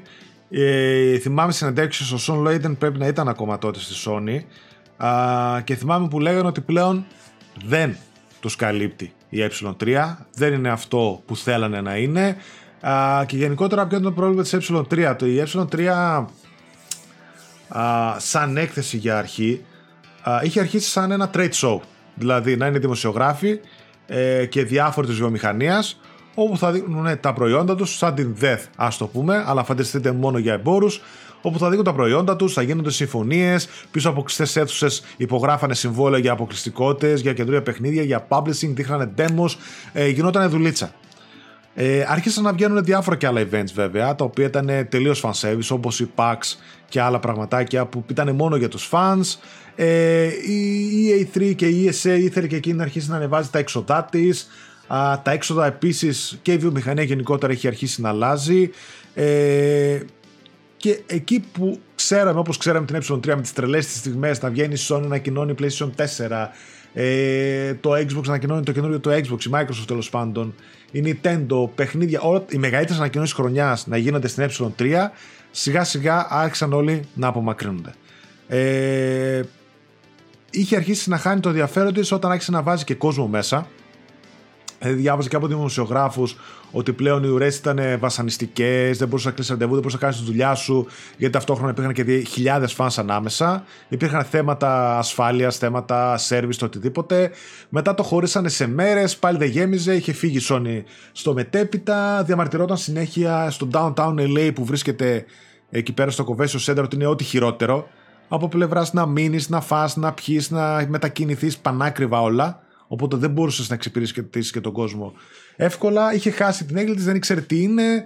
Α, και επίσης για μένα, εκεί που χάθηκε το παραμύθι και έφυγε η Sony και όλοι οι υπόλοιποι, είναι ότι άλλαξε η βιομηχανία και ο τρόπος του marketing. Εκεί που συγκεντρωνόταν στην ε3 και ήταν όλοι εδώ θα σας δείξουμε τις μεγαλύτερες ε, ανακοινώσεις μας. Θα ρίξουμε πάρα πολλά λεφτά στο τεράστιο booth με πόσες χιλιάδες τετραγωνικά. Θα φέρουμε κόσμο, θα στήσουμε, θα κάνουμε, θα, θα φάμε χιλιάδες δολάρια για να πέσουμε όλοι μαζί και κονταροχτυπηθούμε εγώ με τη Microsoft, με την Nintendo, κάθε publisher με τον άλλον, το κάθε μικρό παιχνίδι με το άλλο, να πνίγεται τα μεγάλα μεταξύ τους για να βγουν μετά στα forums, σε εκπομπές εμείς, στα sites και να γίνεται ένας χαμός και τα λοιπά και ποιος βγήκε νικητής στις ε3 και τα λοιπά, ως ένα βαθμό πριν από πολλά χρόνια τους εξυπηρετούσε, τώρα αυτό δεν τους εξυπηρετεί. Δεν θέλει μια, μια Sony πλέον ή μια Microsoft να βγαίνει και να παρουσιάζει και να ρίχνει 7 σε μια ε3 ε, και να βγαίνει μετά κόντρα απέναντι σαν άλλος Gladiator σε έναν άλλον τύπου Sony, τύπου Nintendo να κοντράρονται τα παιχνίδια τους στα ίσα, να κοντράρονται οι κονσόλες τους στα ίσα, να συγκρίνονται και να γίνεται μια συζήτηση στα site για το ποιος είναι νικητής και ποιος έχει τα υπέρ και τα κατά. Να θυμίσω ότι πολλά από αυτά που λέω κρίνανε ολόκληρη την προηγούμενη γενιά όταν έγινε η παρουσίαση του Xbox και καπάκι το PlayStation 4. Το πώ αυτό μέσα σε λίγες ώρες συγκρίθηκαν μεταξύ τους και έγινε η λέλαπα στο διαδίκτυο που σε ένα μεγάλο βαθμό κατέκρινε πολλά, ε, έκρινε τέλος πάντων ε, πολύ μεγάλο κομμάτι της πορείας των δύο κονσολών. Αυτό πλέον οι εταιρείες δεν το θέλουν. Άλλαξε. Κάνω ένα δικό μου event, είτε φυσικό είτε ψηφιακό, ακόμα πιο φτηνά, Σας πασάρω ό,τι θέλω να σας πασάρω με μηδέν έξοδα. Στην ουσία, μοντάρω λίγα trailers. Σας προωθώ ό,τι θέλω με πριόντε κτλ. Και, και μπορεί να είναι σε μια άκυρη περίοδο που δεν έχω κανένα απέναντί μου. Όλα τα site θα παίζουν εμένα. Δεν θα κοντροταχτυπιέμαι με άλλες ειδήσεις. Με κανένα άλλο publisher, με καμιά άλλη Microsoft. Καλά, ναι, αλλά για μένα από ε, η Sony έχει παρατήσει τελείως αυτό το κομμάτι, το επικοινωνιακό και δυσκολεύεται να κρατηθείς. Κρατιέται στην επικαιρότητα επειδή βγάζει καλά παιχνίδια. Δυσκολεύεται να δημιουργήσει hype στον κόσμο. Από τότε και έπειτα έχει κάνει, προσπάθησε να κάνει το PlayStation Showcase που ήταν πολύ καλό και της βγήκε και έχει παρατήσει εδώ και δύο χρόνια πόσο είναι και το PlayStation Showcase. Για μένα θα ήταν ένα πολύ καλό πράγμα να ξέρω ότι τον Ιούνιο θα βγει η Sony και θα αναγκαστεί και θα αναγκαστεί όπως το λέω να δείξει κάποια καλά και μεγάλα παιχνίδια.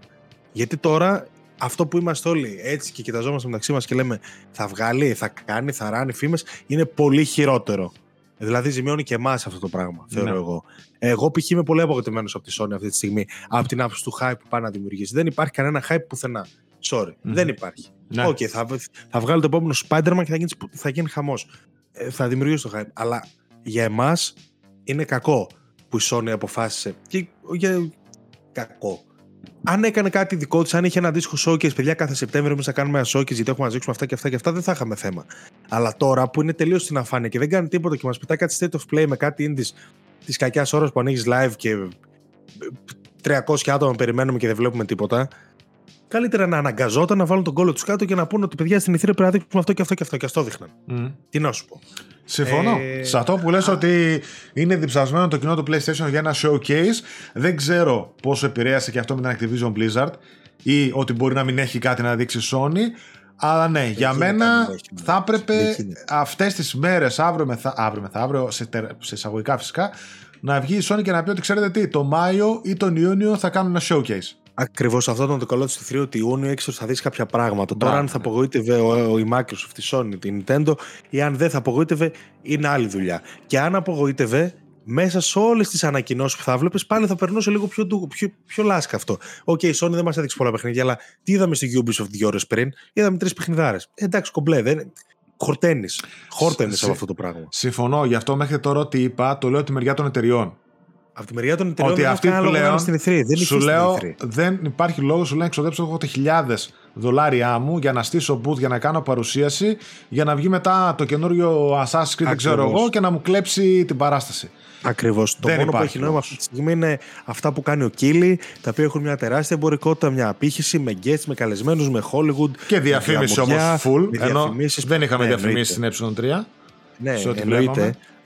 Αυτή είναι η διαφορά τους. Το ένα από τη διαφήμιση ε, ξέρει τι γίνεται το 2023, διαφημίζει τον εαυτό του συνέχεια και έχει φτάσει εκεί που έχει φτάσει να δίνει ο Αλπατσίνο βραβεία ναι. acting. Ε, που, τα διάφορα show του Kill, τέλος δεν είναι μόνο ένα. Ε, και οι 3 ήταν σφά, βγείτε πείτε εδώ, α, Ubisoft, ναι, Rainbow Six, ναι, Riders Republic, check, check, ε, πάμε παρακάτω. Δεν μένει αυτό το πράγμα, δεν κάνει ντόρο. Είχε, ήταν απαρχιωμένο πλέον το, το format της. Τώρα ναι, αλλά γιατί τώρα αυτό που κάνουν είναι καλύτερο. Κοίτα, όχι, ο, δεν είναι καλύτερο. Ο νούμερο ένα λόγος για μένα που έγινε ότι έγινε και διαλύθηκε η 3 είναι ο έλεγχος της πληροφορίας. Πλέον οι εταιρείες θέλουν να έχουν τον απόλυτο έλεγχο της πληροφορίας, το τι βγαίνει από αυτές και πηγαίνει στον εκάστοτε gamer, στον εκάστοτε πελάτη στην ουσία, έτσι.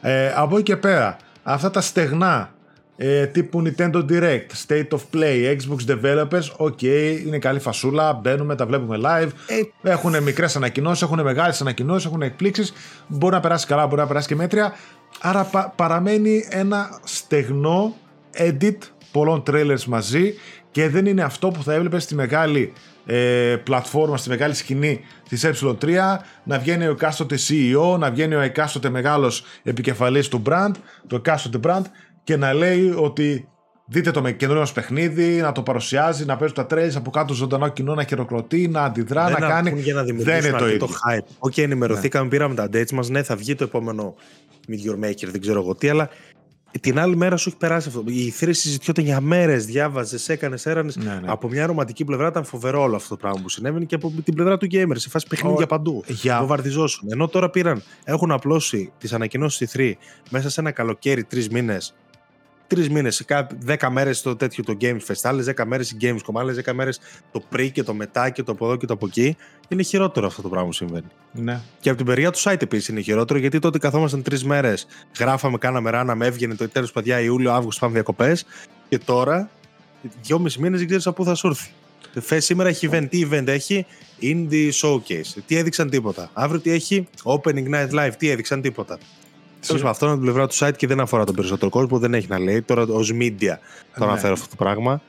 Ε, συμφωνώ και για να πω και λίγο από την άποψη, από την πλευρά μάλλον των gamers και των θεατών, ειδικά γιατί εμάς εμείς ειδικότερα που το βλέπαμε μέσω live stream από απόσταση να το πω δεν μας ενδιαφέρει ούτε το, το πώς θα φάμε ούτε που θα φάμε, τι θα πιούμε που ήταν έκανε 700 δολάρια τη βραδιά τα ξενοδοχεία εκεί πέρα ούτε το ζόρι που τραβάνε όλοι όσοι πάνε στην έκθεση εμείς καθόμασταν αναπαυτικά στον καναπέ μας, πιτσούλα, αναψυτικό και έβλεπες δύο-τρεις μέρες πόσο κρατούσε το πανηγύρι, κάθε εταιρεία το δικό της live, ε, όλα τα παιχνίδια που θα παίξεις τα επόμενα ένα, δύο, τρία χρόνια. Έτσι, με εκπλήξεις, ανακοινώσεις, ε, δράματα, mm. απογοητεύσεις, κριντζιές.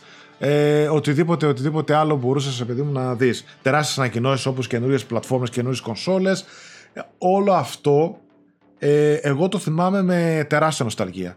Δηλαδή θυμάμαι τις ημέρες που ξυπνούσα, έβαζα ξυπνητήρι για να είμαι στις 4 η ώρα τα ξημερώματα και να δω τη Sony, που πάντα έπαιζε 4 η ώρα τα ξημερώματα. Έτσι, στις 11 η Microsoft, στις 1 η Ubisoft, η EA, ξέρω εγώ τι παίζανε και έβγαινες μετά. Δεν θυμάμαι εγώ που είχα ανακοινώσει η Bethesda το Elder Scrolls 6 ώρα το πρωί. Ναι. Ήταν ακόμα όταν δεν είχα δικαιώματα να ποστάρω στο site κατευθείαν και μα ναι. φάση δεν υπάρχει ένας άνθρωπος μέσα να ανεβάσουμε την είδηση. Και ήμουν έτσι, πήγαινα έτσι. Είχε ανακοινωθεί το Elder Scrolls 6. Και ασχολούνταν όλο το Ιντερνετ 6 ώρα το πρωί ξύπνια. Λες και ήταν όλη η Ελλάδα ξύπνια και ασχολούνταν με αυτό. Αυτά τα ε, πράγματα μένουν. Είναι, είναι, Ήταν φανταστικό αυτή η πόρωση και το πανηγύρι που γινόταν εκείνες τις μέρες. Ναι, υπερπληροφορία, ναι, μπορεί μικρότερα παιχνίδια να πνιγόταν από τα μεγάλα, αλλά για μας, τους gamers και αυτούς που ήταν από μακριά, ήταν σαν να πηγαίνεις σε ένα Luna Park και να μην ήξερες πού να πρωτοκοιτάξεις. Πού να πρωτοπαίξεις, πότε θα βρεθείς με τους φίλους σου να τα πεις τι έδειξε χθε η Sony, τι έδειξε χθε η Microsoft, ακόμα και τις κόντρες. Ναι, είδες τι παιχνιδάρες, ναι, είδες πόσα exclusives, ναι, είδες την καινούργια κονσόλα πόσο πιο δυνατή είναι, ξέρω εγώ.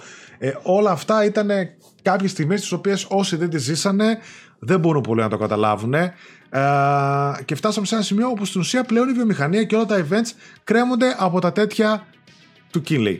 Ο οποίος Καλός χρυσός, δεν λέω. Δεν είναι ότι από το 0 έφτασε εκεί που έφτασε. Από το Spike TV και πιο παλιά. Πολλά χρόνια κονέ, εργασία, λεφτά για να φτάσει εκεί που έφτασε. OK. Okay. Αλλά τέτοια μουχρίτσα ε, δεν έχω ναι. ξαναδεί, ρε. Τι είναι αυτός; Μιλάμε με το πτώμα της EA. Είναι ακόμα. Ε, της EA λέω. Της, ποια άλλα. Της E3 είναι ακόμα ζεστό, ρε. Ακόμα δεν έχει κοκαλώσει και πήγε άλλος και του ριχνόταν από πάνω. Μιλάμε. Νομίζω βγήκε και σήμερα post από το τέτοιο. Από, το... από όλα βγήκε. Summer Game Fest στο Twitter. Ε, Summer Game Fest is not cancelled. Ναι, δηλαδή κάτσε. Δηλαδή... 40 λεπτά είχε. Μπήκα εγώ, είδα το tweet, είχε 40 λεπτά διαφορά από το. Και βγαίνανε και λέγανε ναι, αλλά το καλοκαίρι του gaming είναι εδώ. Σαν, μιλάμε πάνω στο πτώμα, χόρευε.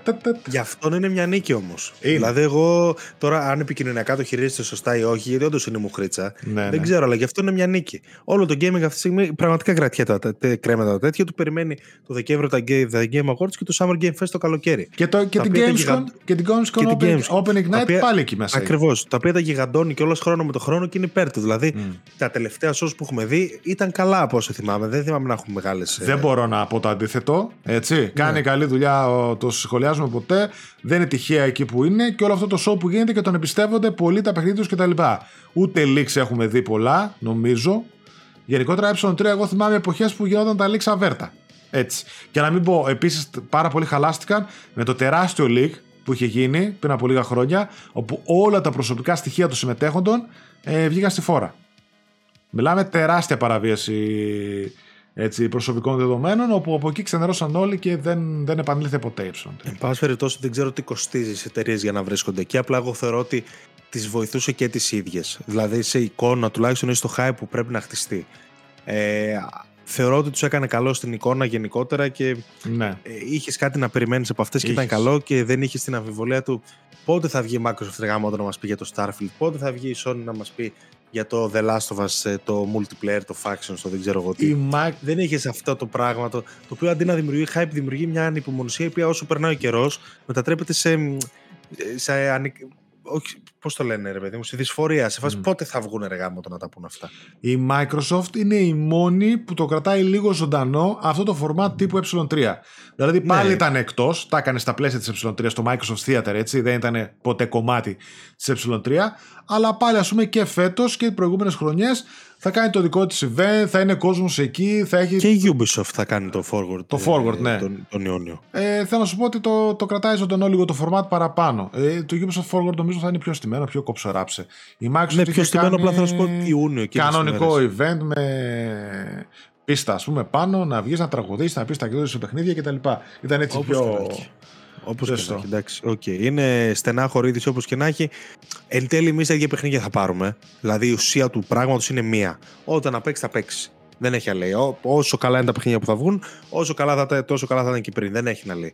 Εντάξει, λείπουν οι μέρες, λείπουν οι μαζόξεις, το hype, τα ξενύχια αυτά, τα ρομαντικά, τα ωραία.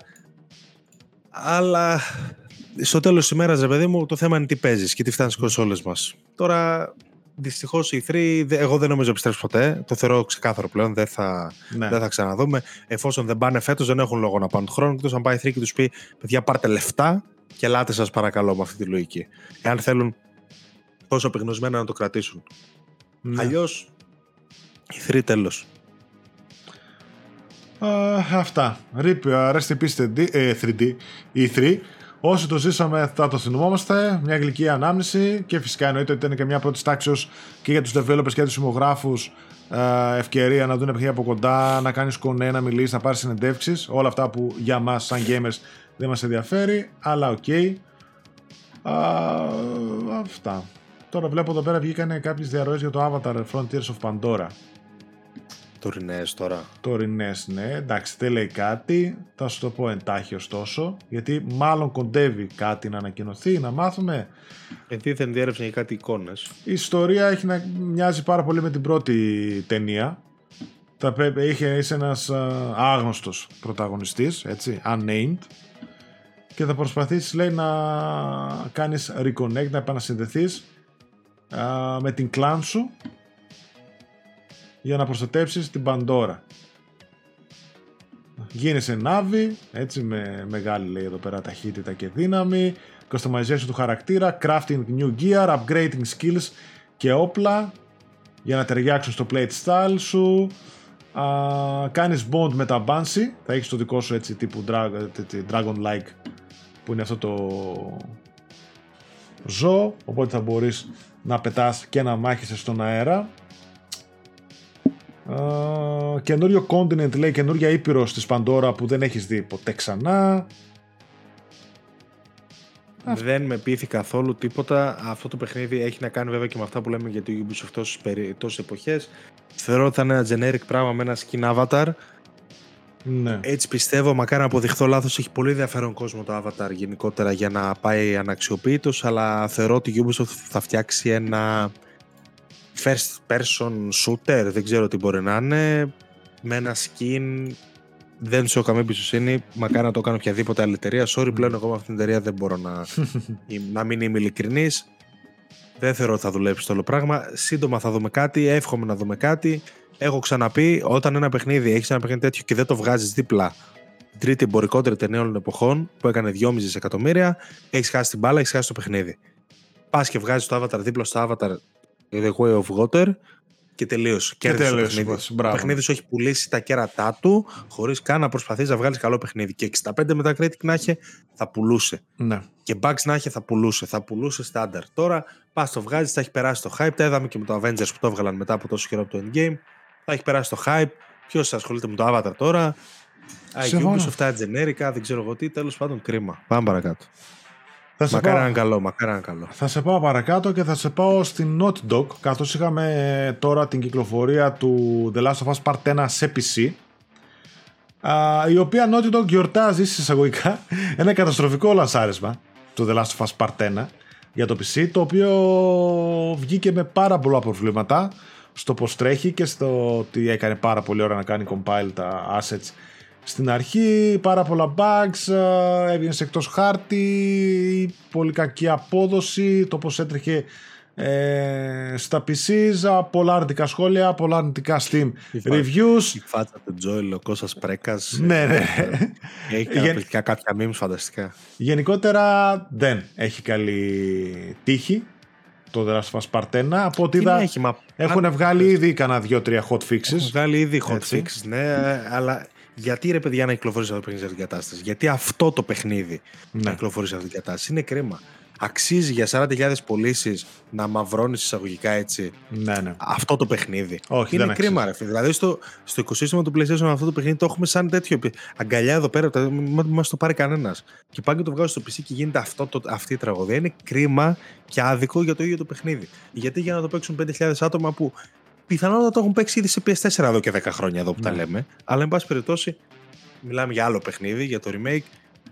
Τι να, ε, κρίμα, κρίμα, κρίμα. Εγώ, δηλαδή, αλήθεια σου λέω, σταχωρέθηκα και ξενέρωσα ε... γιατί ασχολείστε. Άμα δεν μπορείτε, ναι. μην ασχολείστε με την αγορά του PC. Δεν θα πουλήσει κανένα παιχνίδι τόσο ώστε να αξίζει αυτό το κράξιμο που τρώει τώρα το δελάσο. Ή τουλάχιστον βγάλει το καλό ρε φίλε. Μην το δίνεις στους τύπους που έκαναν το Arkham Knight το, το port. Δηλαδή για το Θεό, τα έχουμε ξαναδεί. Το θέμα ξεστήνω εγώ είδα ότι το είχε πάρει μετά in-house η Naughty Dog το, Εγώ νομίζω το πήρε τώρα, το PC port. Δεν ξέρω. Και ίσως το πήρε στην πορεία, προσπάθησε να το συμμαζέψει και δεν τα κατάφερε. Δεν Είχε ξέρω. Φάει τι λέει να θυμίσουμε. Λίγο πάνω από τρεις εβδομάδες. Ναι. Ήταν να βγει τρεις του μήνα, βγήκε 28. Δεν ξέρω ε, δεν είναι κάτι να είναι κρίμα, είναι, είναι, κρίμα, είναι, είναι κρίμα και άδικο για αυτό το παιχνίδι. Είναι κρίμα, ενώ έχουμε δει πάρα πολύ καλά ports να τρέχουν. Έχει εξαγοράσει την Nixxes μόνο και μόνο για αυτή τη δουλειά. Επίσης, πάει να πει ότι την Nixxes κάτι άλλο δουλεύει πάνω για να μην έχει αναλάβει αυτή αυτό το port. Είναι κρίμα και αμαρτία. Προφανώς κάποια στιγμή θα φτιάξει. OK, okay, θέλει δουλειά. Καλύτερα για μένα έτρωγε delay, μήνες, και ας έβγαινε όποτε να βγει. Έτσι κι αλλιώς δεν θα βγει και θα πουλήσει ξαφνικά 10 εκατομμύρια στο PC. Οι περισσότεροι θα το έχουν παίξει και στο κάτω-κάτω Ε, Όπως θέλει να το παίξει σωστά, Α πάρει PlayStation 5, ρε αδερφέ. Αυτή είναι η λύση. Εκεί καταλήγουμε πάλι. Έχει αρχίσει και μου κακοφαίνεται λίγο η κυκλοφορία στο PC και θεωρώ ότι δεν ξέρω και από προσανατολής ταυτόχρονα και ίσω δημιουργήσει και θέματα όταν αρχίσει μια ταυτόχρονη ανάπτυξη παιχνιδιών για τις δύο πλατφόρμες. Εκεί, θα, το... εκεί θα κατέληγα. Πες. Ε, ναι, δε, δηλαδή θεωρώ ότι όταν ξεκινήσουν να βγαίνουν και στα δύο οικοσυστήματα το, τα παιχνίδια και γίνεται μια ταυτόχρονη ανάπτυξη θα ίσως, όχι απαραίτητα, αλλά ίσως έχουμε θέματα και στο PS5 λόγω αυτής της παράλληλης ανάπτυξης. Δηλαδή είτε αυτό έχει να κάνει με τα με χαμηλότερα production values από αυτά που έχουμε συνηθίσει γιατί πρέπει να τρέξεις και στα PC το οποίο βέβαια είναι παραμετροπίσιμο από το και γλιτώνεις κάποια πράγματα από εκεί. Ε, δεν ξέρω, δεν μου αρέσει όλη αυτή η ιστορία. Εμένα μου βρωμάει το The Last of Us ήρθε και μου χτύπησε καμπανάκια όσον αφορά την, την πρόθεση της Sony των παιχνιδιών του στο PC και όσον αφορά το, το, το, name και το legacy αυτών των παιχνιδιών, όπως είναι το The Last of Us, που είναι αυτό που είναι, όσο και όσον αφορά και το, το γενικότερο το τι παιχνίδια θα παίρνω από εδώ και πέρα. Δεν είμαι πλέον θετικός με αυτή τη μεταφορά. Δεν ξέρω αν ευθύνεται μόνο το The Last of Us γι' αυτό. Και ποιο άλλο είχε κακό port, και άλλο ένα είχε, ποιο είχε το Horizon. Και το Uncharted στην αρχή είχε έτσι θέματα. Δεν μου αρέσουν αυτά τα πράγματα. Όταν τα παιχνίδια αυτά βγαίνουν στο PS4 και στο PS5 Day One και είναι αψεγάδιαστα, δεν μου αρέσει που βγαίνουν στο PC, αμαυρώνονται από αυτές τις βλακίες και ξεκινάει μια κουβέντα για παιχνίδια τα οποία είναι αριστοργήματα και εγώ προσωπικά τα αγαπάω όλες και λες και με έχω μεγάλο γόνατά τους. Ναι, είναι βέβαια, γιατί γίνονται μετά memes, γίνονται αστεία βιντεάκια, ναι, γίνονται... Είναι... δεν αξίζει. Ναι, για να γελάσουμε καλά είναι ρε παιδί μου, αλλά μέχρι ένα σημείο. Τώρα, ας πούμε, αυτή τη στιγμή έχει 60 στο Metacritic του το Last Παρτένα. Είμαστε καλά. Θα σου πω τι σημασία έχει το Metacritic. Κατά, στην γενικότερη κουβέντα ναι. έχει μια αξία στο τι αφήνεις, στο τι μένεις, στο τι θα δουν αυτοί, θα μπουν σε τρία χρόνια να δουν πώς τρέχει αυτό το παιχνίδι στο PC. Α, δεν το παίρνω, δεν έχει καλά reviews. Mm-hmm. Όπως και να έχει. Προβληματική λίγο η κατάσταση. Πρέπει η να τα μπαλανσάρει καλύτερα και πρέπει να αρχίσει να ασχολείται και με άλλα πράγματα. Είναι προβληματική η κατάσταση. Τα είπες πάρα πολύ καλά. Προβληματίζει και αμαυρώνει ε, το παιχνίδι. Αμαυρώνει και το brand γενικότερα και το franchise και προβληματίζει περισσότερο κάποια παράλληλη ανάπτυξη που μπορεί να υπάρχει στα σκαριά για μεθεπόμενα παιχνίδια ή τα game as a service τα οποία πιθανότατα να δούμε στα PC ακόμα και day one. Δηλαδή εκεί πέρα ένα τέτοιο καταστροφικό λανσάρισμα σου έχει κόψει τα πόδια από το παιχνίδι. Ή θα καταστραφείς από το PC και θα πεις ότι στηρίζουμε μόνο στις κονσόλες, ή ε, κάποια λάθη θα συμπαρασύρουν και την έκδοση των κονσολών και θα, όλο μαζί το παιχνίδι σου πήγε στράφη μετά. Δηλαδή το ρίσκο ανεβαίνει. Και η Sony καλώς ή κακώς δεν είναι συνηθισμένη. Και καλώς ή κακώς βλέπουμε πάρα πολλά παιχνίδια και από studios που βγάζουν τα παιχνίδια στα PC ε, να βγαίνουν με λάθη. Δεν είναι τόσο εύκολο το να βγάλεις ένα PC port και να τρέχεις σε εκατομμύρια ε, setups και χίλιες Το Arkham Knight αυτή τη στιγμή το θυμούνται πάρα πολλοί κόσμοι, όχι γιατί είναι καλό παιχνίδι, γιατί είχε βγει στο PC τους και δεν μπορούσαν να το παίξουν ποτέ. Γιατί μπρίκαρε PCs, γιατί δεν έτρεχε, γιατί δεν έκανε, γιατί πήραν τα λεφτά τους πίσω. Ε, αυτά τα πράγματα μένουν καλώς κακό στο διάλογο μέσα στην κοινότητα και αμαυρώνουν καταστάσεις που δεν έπρεπε να αμαυρώνουν. Και πρέπει λίγο η Sony να προσέξει. Ουσιαστικά η είδηση που ξεκίνησε αυτό το πράγμα που θέλω να πούμε είναι ότι η Naughty Dog είπε ότι και τα επόμενα παιχνίδια της τα, τα φτιάχνει με γνώμονα και το PC. Δηλαδή πλέον είναι ξεκάθαρο ότι η Naughty Dog έχει και το PC ναι. υπόψη της και αυτό είπε ξεκάθαρα στις δηλώσεις της στο blog ε, post που έκανε η Naughty Dog. Θα διαβάσω. OK, okay, διάβασέ το, ναι. Λοιπόν, συγκεκριμένα είπε: Λοιπόν, πού θα μας οδηγήσει η επόμενη περιπέτεια της Naughty Dog; Να είστε σίγουροι, τόσο οι παίκτες PlayStation όσο και αυτοί του PC, έχουμε ήδη να μοιραστούμε περισσότερα μαζί σας. Είτε προτιμάτε ένα χειριστήριο DualSense, είτε ένα πληκτρολόγιο και ποντίκι. Η ανάπτυξη και για τις δύο πλατφόρμες μας δίνει τη δυνατότητα να ενσωματώσουμε μαθήματα που αντλήθηκαν από κάθε πλατφόρμα στη συνολική σχεδίαση των παιχνιδιών μας. Το να μοιραζόμαστε τις ιστορίες και τις εμπειρίες μας στο PS5 καθώς και στον υπολογιστή είναι κάτι που η Naughty Dog έχει αγκαλιάσει και θα συνεχίσει να υποστηρίζει. Σε πρώτη ανάγνωση φαίνεται λίγο εκτός τόπου και χρόνου με το καταστροφικό λανσάρισμα που γίνεται αυτή τη στιγμή. Ε, εντάξει, ε, έτοιμο. Το α, ανεβάσουν. Ναι. Από την άλλη, καταλαβαίνουμε ότι το επόμενο παιχνίδι πιθανότατα να είναι το The Last of Us ε, multiplayer. Οπότε μια ταυτόχρονη πολύ κοντά κυκλοφορία και στα PC και στο PS4 να σου δώσει μια πολύ μεγάλη ε, βάση χρηστών. Αλλά... Πάντως, εγώ, εγώ θεωρώ ότι μέχρι τώρα οι πωλήσει που κάνουν τα παιχνίδια της Sony στο PC δεν αξίζουν, το, δεν αξίζουν το ρίσκο του να μαυρώνεις πράγματα και του να παίρνεις κακή φήμη και του να ναι. μπαίνεις όλη τη διαδικασία, να χαλάσει πόρους, να κρατάς ένα στούντιο, να κάνει αυτή τη δουλειά. Εντάξει, βέβαια δεν κρατάς τα top σου, υποτίθεται, κρατάς δευτερεύοντα. Υποτίθεται, γιατί νότιο τώρα μπαίνει στη διαδικασία ναι. να ασχοληθεί με ένα port ενός παιχνιδιού που έχει βγάλει 15 φορές μέχρι τώρα. Ε, δεν ξέρω αν αξίζουν αυτές οι πωλήσεις στον κόπο. Τα περισσότερα παιχνίδια δεν πουλάνε καν τόσο καλά. Δηλαδή, OK, πούλησε το God of War ένα εκατομμύριο. Τι ένα εκατομμύριο, σιγά τώρα. Μπράβο. Δηλαδή, πόσο, πόσα έσοδα έχει αυτό το ρημάδι ένα εκατομμύριο για τον God of War, το οποίο να φτάσει lifetime sales στο PC κάποια στιγμή 2 εκατομμύρια. Είναι τώρα αυτό. Που Το The Last of Us, ας πούμε, βγήκε στο PC με τόσα προβλήματα. Πόσο πιστεύεις ότι θα φτάσει, maximum, 500.000? Για 500.000 Όχι, α. έγινε όλη η δουλειά. Εγώ κάποια στιγμή είχα μπει στο Steam Charts, δεν ξέρω πόσο έφτασε. Είχε το πρώτο 24ωρο κάτι 24.000 κόσμο μέσα. Δηλαδή τώρα. Τι, τι να έχει έτσι. Οκ, είναι και νωρίς. Πρέπει να χτίσει το brand name σου και εκεί. Πρέπει να δουν ότι α, και η Sony βγάζει, είναι PlayStation. Πρέπει να τα δουν. Είναι σε μια αγορά που δεν τα έχουν δοκιμάσει αυτά τα παιχνίδια ποτέ. Δεν τα έχουν δει καν. Αυτό έχει. Ε, Όντως έχει βάση που λες. Αλλά είναι μακροπρόθεσμο και μέχρι τότε δεν αξίζει τα Είναι ρίσκα. Εγώ αυτό μακροπρόθεσμο. βλέπω. Δηλαδή θα πρέπει να ρίξεις χρήμα να σου βγαίνει απροβλημάτιστο. Δηλαδή η Microsoft που εδώ και χρόνια το κάνει αυτό, τα έχεις στρώσει τα παιχνίδια. Δηλαδή, ας πούμε και το Forza που βγήκε, έτρεχε πολύ καλά στα PCs και έκανε επιτυχία. Το τέτοιο. Πάει τα- Microsoft, το- είναι Microsoft Windows, έτσι. Ναι, δηλαδή. προφανώς ότι. Εντάξει, οκ, προφανώς τώρα. Μιλάμε είναι για κολοσσό του software, όχι απλά ένα gaming, ξέρω εγώ, κομμάτι μιας εταιρείας ηλεκτρονικών. Ε, π.χ. το Sea of Thieves τα πάει πολύ καλά στο PC εδώ και χρόνια που είναι live game. Ε, δηλαδή έχει τα πατήματά της η Microsoft, πολύ καλύτερα πατήματα. Αλλά να μου πεις είναι αυτό, το Μπράβο, ότι. Εντάξει. Εκεί στο software, αν δεν είχε καλύτερο πάτημα αυτή, ποιος θα είχε; Ποια παιχνίδια είναι αυτά που σου έρχονται πρώτα στο μυαλό όταν θυμάσαι όμορφα παιχνίδια με ψηλά production values κτλ. Είναι τα Uncharted, είναι τα The Last of Us, είναι τα, Ναι. τα God of War, είναι το Red Dead το οποίο επίσης δεν είχε βγει στο PC. Το 2 π.χ. Ε, κάτι σημαίνει αυτό το πράγμα. Ε, Δεν υπάρχει ένα, το Arkham Knight στις κονσόλες επίσης, το οποίο είναι ακόμα πανέμορφο. Κάτι σημαίνει αυτό το pattern. Δε- Ή δεν μπορούν να δουλέψουν στην αγορά του PC, ή κα- με κάποιον τρόπο το PC κρατάει πίσω αυτά τα developments. Εγώ δεν είμαι ειδικός για να το εξηγήσω. Τι να σου πω, δεν, δεν, δεν, δεν μπορώ να καταλάβω τι γίνεται. Αλλά καλό είναι η Sony να μπαλανσάρει λίγο τα πράγματα. Και η Naughty Dog, κυρίως που εγώ την Naughty Dog φοβάμαι, οι άλλες τα στούντιο δεν με πολύ απασχολούν. Ε, και να δει τι θα βγάλει και πού και σε ποια κατάσταση. Είναι Θέλει- κρίμα να θέλ- μπλέξει περιπέτειες. Θέλει expertise. Δεν είναι πώς είναι Θέλει, Nixxes.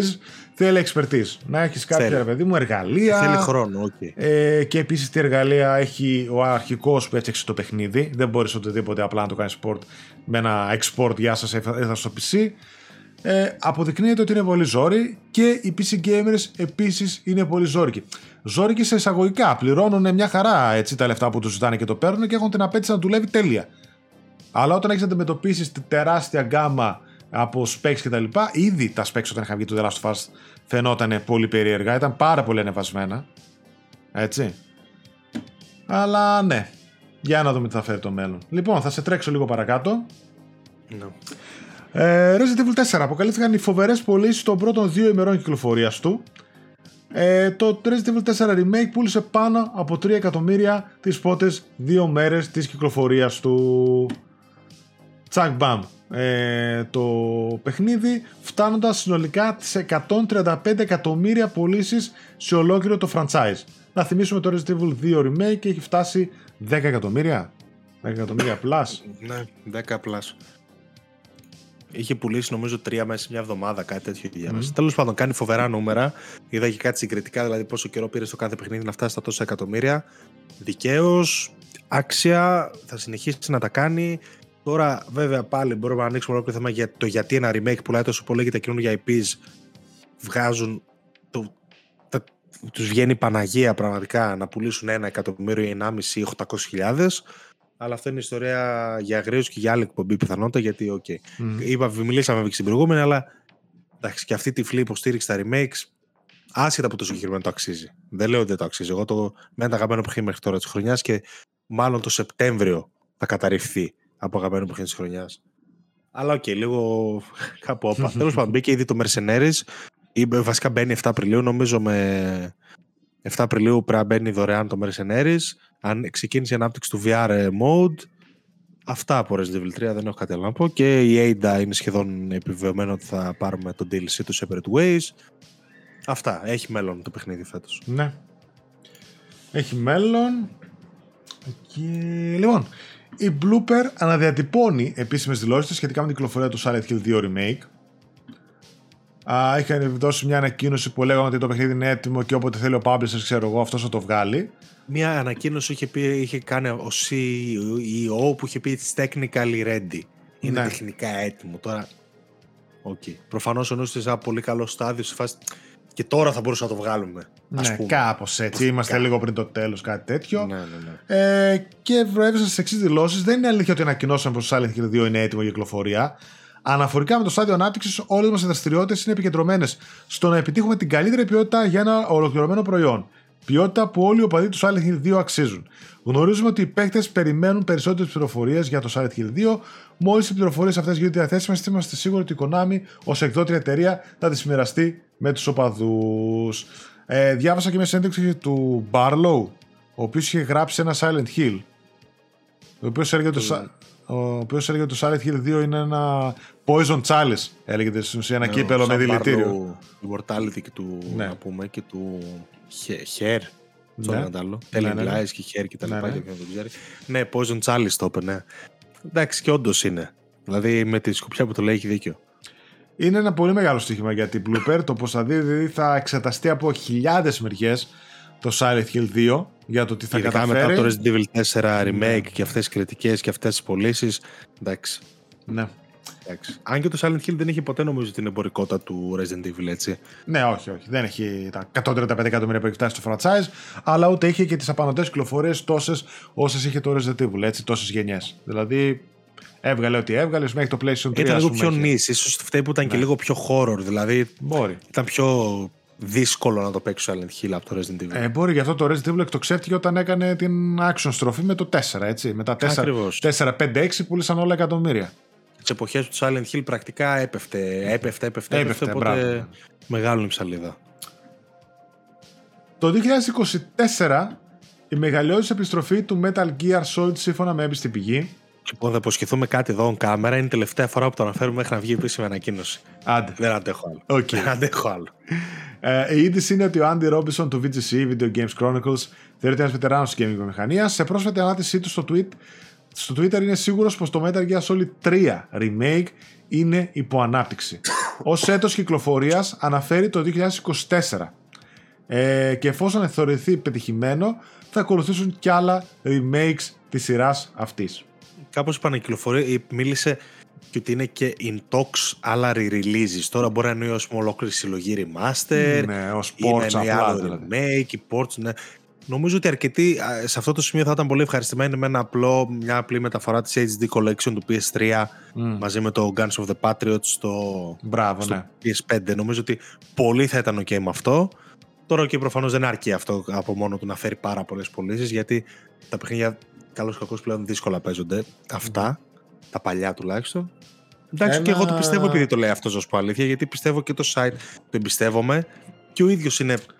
Κάτι ξέρει δηλαδή. Ναι, ναι, σίγουρα κάτι ξέρει. Είπε μάλιστα ότι και ένα νέο Castlevania ετοιμάζεται από την Konami, μεταξύ άλλων. Ε, στο PlayStation 3 είχε κυκλοφορήσει μια εξαιρετική συλλογή, ένα Metal Gear Solid Connection, με όλα μέσα ναι, ναι. από τα παλιά και αυτά.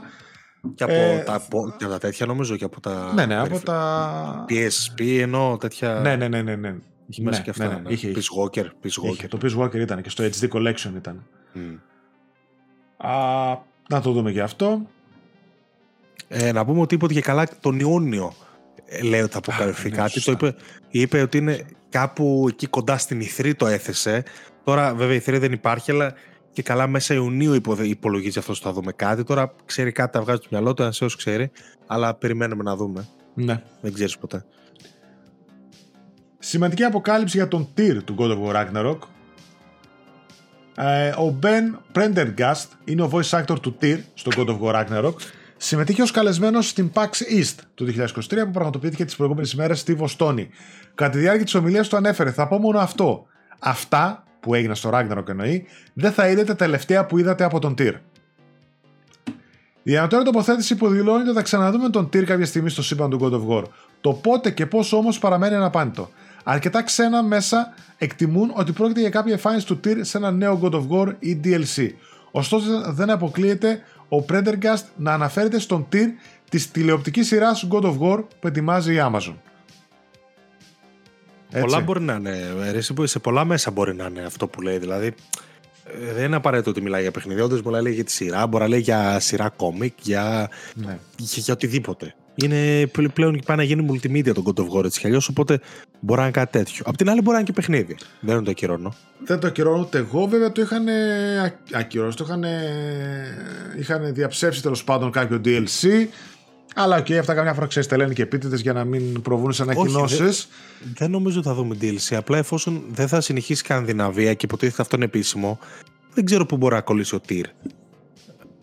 Δεν, δεν, δεν, δεν καταλαβαίνω αν πάμε στο επόμενο God of War που θα υπάρξει επόμενο God of War. Εγώ το θεωρώ πολύ πιθανό. Να Πού θα κολλήσει ο είναι, Τυρ. να είναι ο Κράτος μαζί με τον Τυρ παρεάκι αναζήτηση σε τρίτη ξένη μυθολογία. Αυτό είναι OP τελείως, ότι θα τους πάω στο ξύλο. Oh, και, και co-op. Και co-op μέσα, ξέρω εγώ. Ή πάλι την άλλη. να είναι ένας μαζί με τον άλλον, έτσι να έχει companion, ξέρω εγώ. Ή Και να να, μπορεί να έχουν και τον ίδιο χαρακτήρα, να είναι δύο Τυρ, ξέρω εγώ, σαν live service. ή να, δια, ή να διαλέγεις, ξέρω εγώ, ποιο θες. Ποιο θεό του πολέμου θες και μπαίνεις μέσα και Δεν τελείωσες. ξέρω, δεν ξέρω τι εννοούσε, αλλά στα παιχνίδια μου φαίνεται πού να τον δούμε τώρα. Τέλος πάντων, οκ. Ναι, ναι, δεν ξέρω τι εννοούσε και αυτός όντως. Θα το δούμε. Ένας θεός ξέρει εντωμεταξύ και ένας θεός ξέρει ο Τύρ. Τέλος πάντων, οκ. Πάμε παρακάτω. Α, ξαφνική αναβολή κυκλοφορίας για το Atlas Fallen. Ε, τι πάθαμε. Το Atlas Fallen αναμενόταν να κυκλοφορήσει 16 Μαΐου. Ε, μάλιστα είχε βγει gameplay trailer και previews από πολλά κανάλια. Η Deck 13 παρουσίασε το παιχνίδι ως ολοκληρωμένο. Παρόλα αυτά, ε, 1,5 μήνα πριν την κυκλοφορία, αυτή αναβλήθηκε για τις 10 Αυγούστου του 2023. Να πούμε εδώ, το, το περίεργο είναι ότι πριν τρεις εβδομάδες είχαν ανακοινώσει την ημερομηνία. Ναι. Και μέσα σε τρεις εβδομάδες την πήραν πίσω. Σε φάση, Οπ, τι έγινε εδώ, κάτι.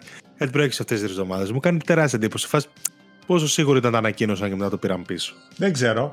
Ε, Είναι λίγο περίεργο. Α, το παιχνίδι... Αδειάζει ο Μάιος, αδειάζει ο Μάιος, να πω εγώ. Φεύγει και το Suicide Squad λογικά από εκεί, φεύγει και αυτό. Αδειάζει ο Μάιος.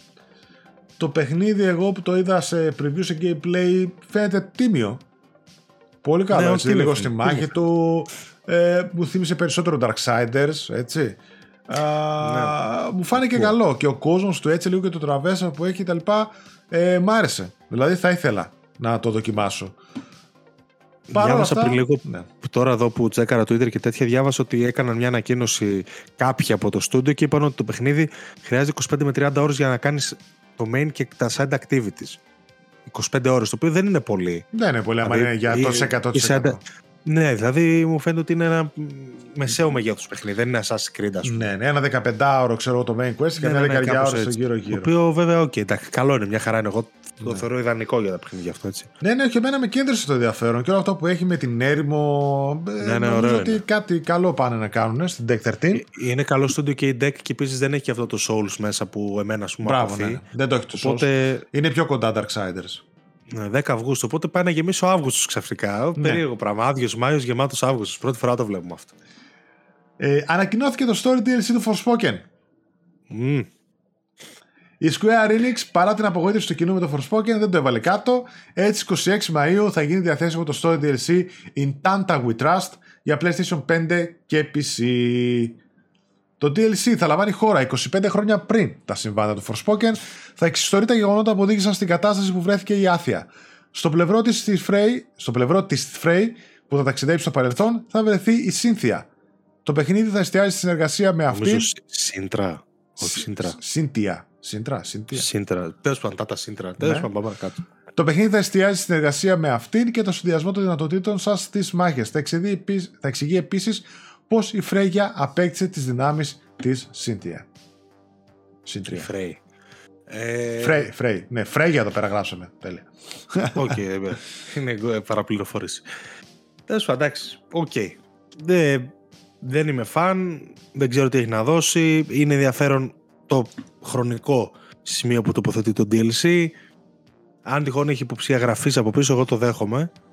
Ε, gameplay- Gameplayακά δουλεύει έτσι στο παιχνίδι. Τώρα τι να σου πω. Εντάξει. Ναι. Ε, ο καθένας βγάζει τα συμπεράσματά του.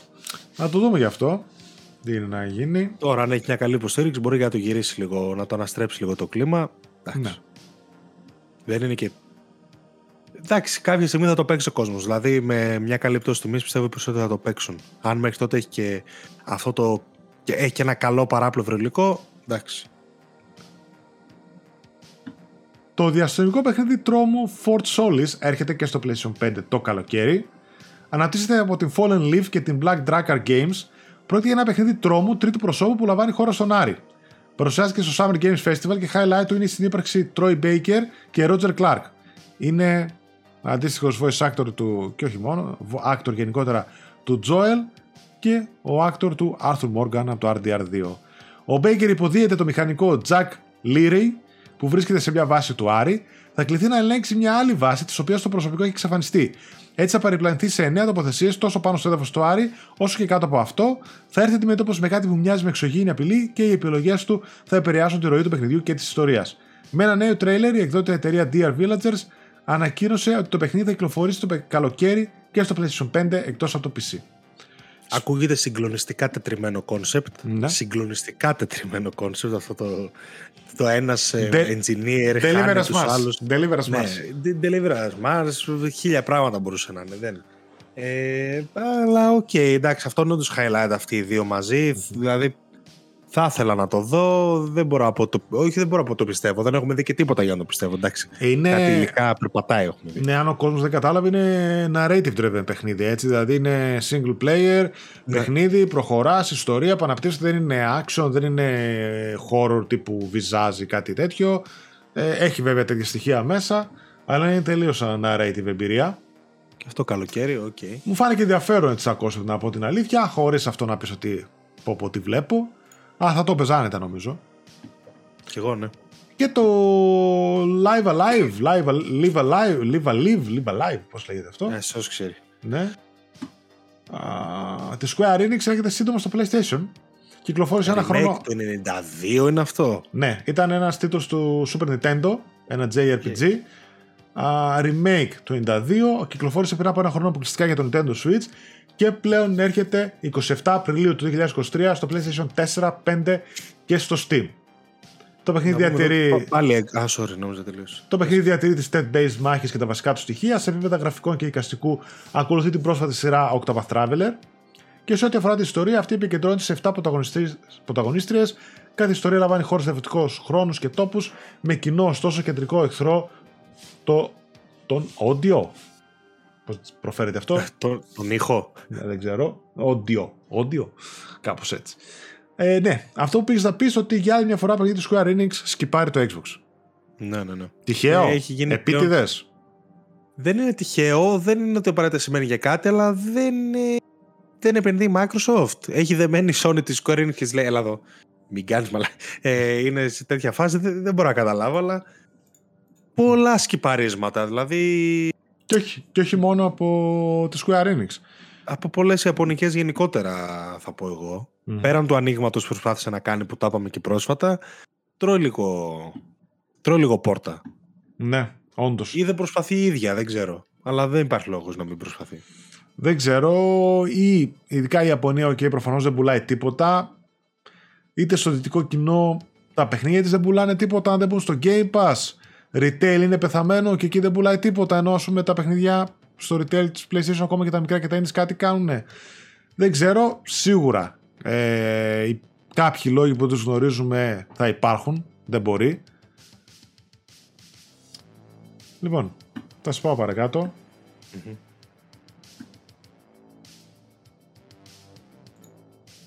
Νέο update φέρνει σημαντικές προσθήκες σε τεχνικό επίπεδο για το Gran Turismo 7. Το Gran Turismo 7 ε, ε, πήρε το update στις 30 Μαρτίου, το 1.31. Ε, επίσημα προσθέθηκαν 5 οχήματα και νέα events, ε, αλλά αυτά που προσθέθηκαν όσον αφορά το τεχνικό τομέα ε, ήταν 120 Hz και VRR υποστήριξη σε τηλεοράσεις που τα υποστηρίζουν. Λουκούμε αυτό είδε τεχνικά το τρέχει πολύ καλά το Gran Turismo. Ray Tracing, Ray Tracing υποστήριξη βέβαια μόνο στα, στα replays, δεν έχει στο παιχνίδι. Ε, τέλος, τον Απρίλιο λέει θα δοθούν και επιπλέον 5 Super Formula 2023 αυτοκίνητα. Ok, okay, καλό update. Βάλανε εκεί πέρα και για το Nürburgring ε, κάποιες επιλογές για το τι θα τρέχεις, endurance κτλ. Ε, καλό δύο νέα μενούς στο παιχνίδι. Ε, γενικότερα έχει πολύ καλή υποστήριξη από πλευράς περιεχομένου του Grand Turismo ένα χρόνο τώρα. Κάθε λίγο και λιγάκι, κάθε ένα μήνα βγαίνει update, καινούργια αυτοκίνητα, κάποια καινούργια πίστα, κάποια καινούργια mods. Κάτι γίνεται. Δηλαδή έχει. Όχι κάτι γίνεται, έχει πολύ καλή υποστήριξη το παιχνίδι. Εντάξει. Και αυτά από τα νεάκια. Δεν ξέρω αν ξεχάσαμε κάτι, αν μας ξέφυγε κάτι για τόσο πολύ. Δεν θα το έλεγα. Ναι. Κοιτάω βέβαια, αλλά δεν θα το έλεγα. Ούτε εγώ. Ε, να πάμε στο... Α, να πούμε το τελευταίο, το τελευταίο που μπορώ να πούμε okay, είναι ότι Final Fantasy 16 Gold ολοκληρώθηκε ήδη η ανάπτυξή του. Mm-hmm. Πολύ νωρίς, με βάση τα όσα έχουμε συνηθίσει. Δηλαδή είναι τρεις μήνες πριν. Ναι. Πολύ νωρίς, πάρα πολύ νωρίς ε, το θεωρώ εγώ. Το οποίο με προειδιάζει για κάτι πολύ καλό και τεχνικά και όλα μου φαίνεται ότι το παιχνίδι είναι υπερπλήρες και αυτό απλά έρχεται και επιβεβαιώνει και αυτό το πραγμα mm-hmm. Ε, μίλησαν πολύ και για τον SSD του PS5 ότι βοηθάει πολύ σε αυτό που θέλουν να κάνουν στο παιχνίδι κτλ. κτλ. Και το άλλο είναι ότι τον Ιούνιο θα μάθουμε περισσότερα και για το DLC του Cyberpunk, το Phantom, Phantom Liberty. Ναι. Ότι θα μάθουμε. Μας είπαν ότι τον Ιούνιο θα μάθουμε περισσότερα νέα όταν θα βγει το παιχνίδι. Δεν ξέρω καν γιατί okay. βγήκα να το πούν, αλλά ok, okay, ναι. Τα αναφέρω. Α, γιατί άντε. και εμένα με ενδιαφέρει π.χ. Και ένα τελευταίο να πω, το οποίο τώρα βγήκε ε, για το Marvel's Avengers. Το τελευταίο του content update βγήκε σήμερα. Όταν λέμε σήμερα, εννοούμε Παρασκευή εμείς που γράφουμε. Νομίζω σήμερα γίνεται και τέτοιο. Και όλα του τα paid cosmetics μέχρι τώρα, τα επί πληρωμή cosmetics που είχε γίνονται free. Σήμερα δεν βγήκε από το Plus, νομίζω. Δίνονται δωρεάν. Μπορεί. 31 Μαρτίου ήταν να βγει. Νομίζω που σταματάει τύπου υποστήριξη. Δεν θυμάμαι. Ναι. Α, το official support βέβαια τελειώνει στις 30 Σεπτεμβρίου από το παιχνίδι, έτσι. Το τελευταίο το update 2.8 βγήκε τώρα, σήμερα, Παρασκευή εμείς που γράφουμε, για σας έχει βγει ήδη και όλα τα cosmetics που είχε, συν αυτά που έβαλε, είναι δωρεάν από εκεί που ήταν η μεγάλη τραγωδία της εποχής η μας. Αυτά. Λοιπόν, πάμε λίγο ένα αντίπερα όχθη που έχουμε να πούμε καιρό και εδώ έχουμε ένα θεματάκι.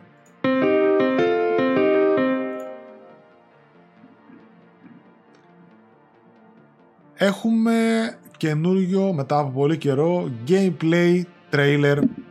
Στην ουσία ένα ολόκληρο direct έκανε η Nintendo για το Zelda Tears of the Kingdom όπου μας έδειξε γύρω στο 10 λεπτό, 10 λεπτά και κάτι ε, gameplay από το καινούριο Zelda και ανακοινώθηκε φυσικά και μια special έκδοση της κονσόλας συν Pro Controller συν θήκη για το Zelda πολύ όμορφα ρε παιδί με αυτά σίγουρα ε, από εκεί και πέρα το είδα το τρέλερ του Zelda.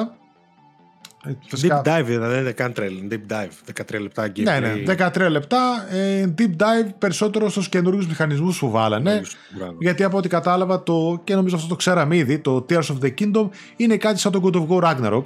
Δηλαδή πατάει σε έναν ήδη γνωστό κόσμο, ε, ως ένα βαθμό και στον ίδιο χάρτη και απλά αναπτύσσει καινούριους μηχανισμούς και καινούρια κομμάτια πάνω στο ήδη υπάρχον για να κερδίσει χώρο, χρόνο και χρήμα. Προφανώς, έτσι και εδώ το Zelda φαίνεται ίδιο σε πολλά σημεία του και στο χάρτη κτλ. Εντάξει, προφανώς δείξαν και ένα πολύ μικρό κομμάτι του χάρτη. Μπορεί να έχει αλλάξει, να έχουν βάλει καινούργια χέρια, δύο πραγματάκια και κομμάτια. Αλλά επικεντρωθήκανε στα νέα abilities, στα καινούργια πραγματάκια που βάλανε στο παιχνίδι. Ε, και από ό,τι είδα, ενθουσιάστηκε ο κόσμος. είχαμε ήδη δει βέβαια από το προηγούμενο τρέιλερ ότι μπορείς να φτιάξεις κάποιες κατασκευές στο παιχνίδι. Έχεις μεγάλη ελευθερία από ό,τι κατάλαβα σε αυτό το να φτιάξεις. Δηλαδή, παίρνεις. Ε, είναι, πάνω σου το πώς θα διαχειρίσεις κάποιες καταστάσεις, το οποίο είναι πολύ ωραίο και πολύ νιτεντίστικο. Δηλαδή, πολύ αυτή η ελευθερία δεν υπάρχει, ας πούμε, στο open world της Sony, τα οποία είναι by the book, εδώ θα κάνεις αυτό και αυτό θα κάνεις εκεί. Βέβαια, εντάξει, πρέπει να το δούμε και πώς λειτουργεί. Αλλά Συμφωνώ, αυτή είναι η διαφορά είναι... μεταξύ των δύο. Είναι... Η δημιουργικότητας. Όντως. Ναι, ναι. Είναι ό,τι, ό,τι, ό,τι πιο Nintendo μπορείς να δεις. Παρόλο που τους μηχανισμούς αυτούς τους έχουμε δει και σε άλλα παιχνίδια, βέβαια. Δεν είναι κάτι πρωτότυπο, κάτι καινούριο. Αλλά πάντα η Nintendo ξέρει να το εκτοξεύει. Κάτι τέτοιο. Ναι, δίνει μια άλλη φύση συνήθως. Ή δίνει μια μεγαλύτερη ελευθερία. Ναι, ναι, ή κάτι, έχει κάτι. περισσότερα πράγματα που μπορείς να κάνεις με αυτά. Είναι, εντάξει, αυτό είναι μανούλες και, και όντως το gameplay τους δηλαδή είναι φανταστικό συνήθως. Δεν υπάρχει αμφιβολία από αυτό. Ναι. Έδειξαν ότι μπορείς να κάνεις διάφορα οχήματα, να, έτσι ώστε να λύσεις γρήφου και περισσότερο να επικεντρωθείς από ό,τι κατάλαβα σε ένα σημείο και για το πώς θα φτάσεις στα άλλα κομμάτια του χάρτη, που αυτή τη φορά είναι κάτι σαν το Skyward Sword, όπου έχεις τα islands, τα νησιά, τα οποία ύπτανται.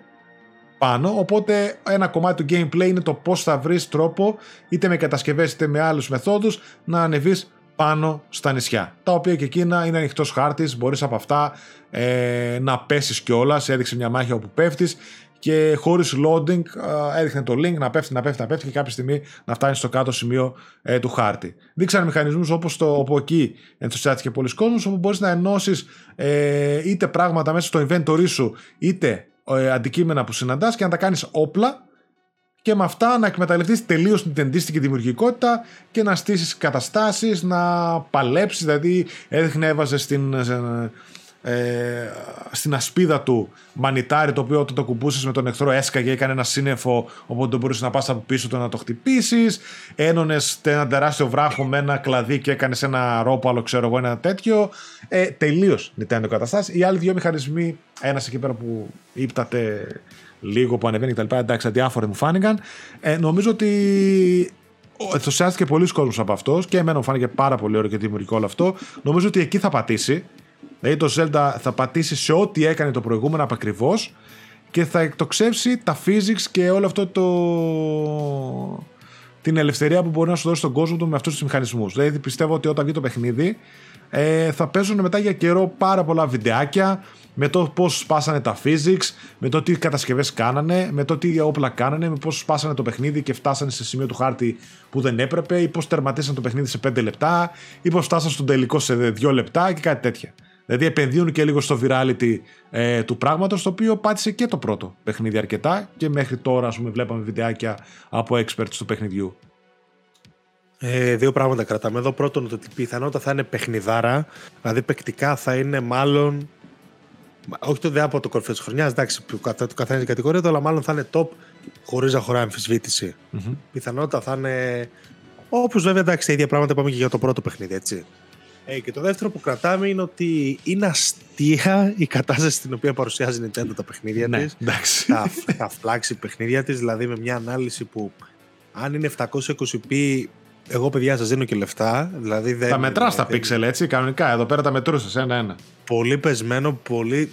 Δεν είναι, δηλαδή, πραγματικά δεν καταλαβαίνω γιατί δεν πήγε αυτό το παιχνίδι με μια καινούρια κονσόλα να κάνει ένα πολύ ωραίο launch σε μια κονσόλα που θα το τρέχει.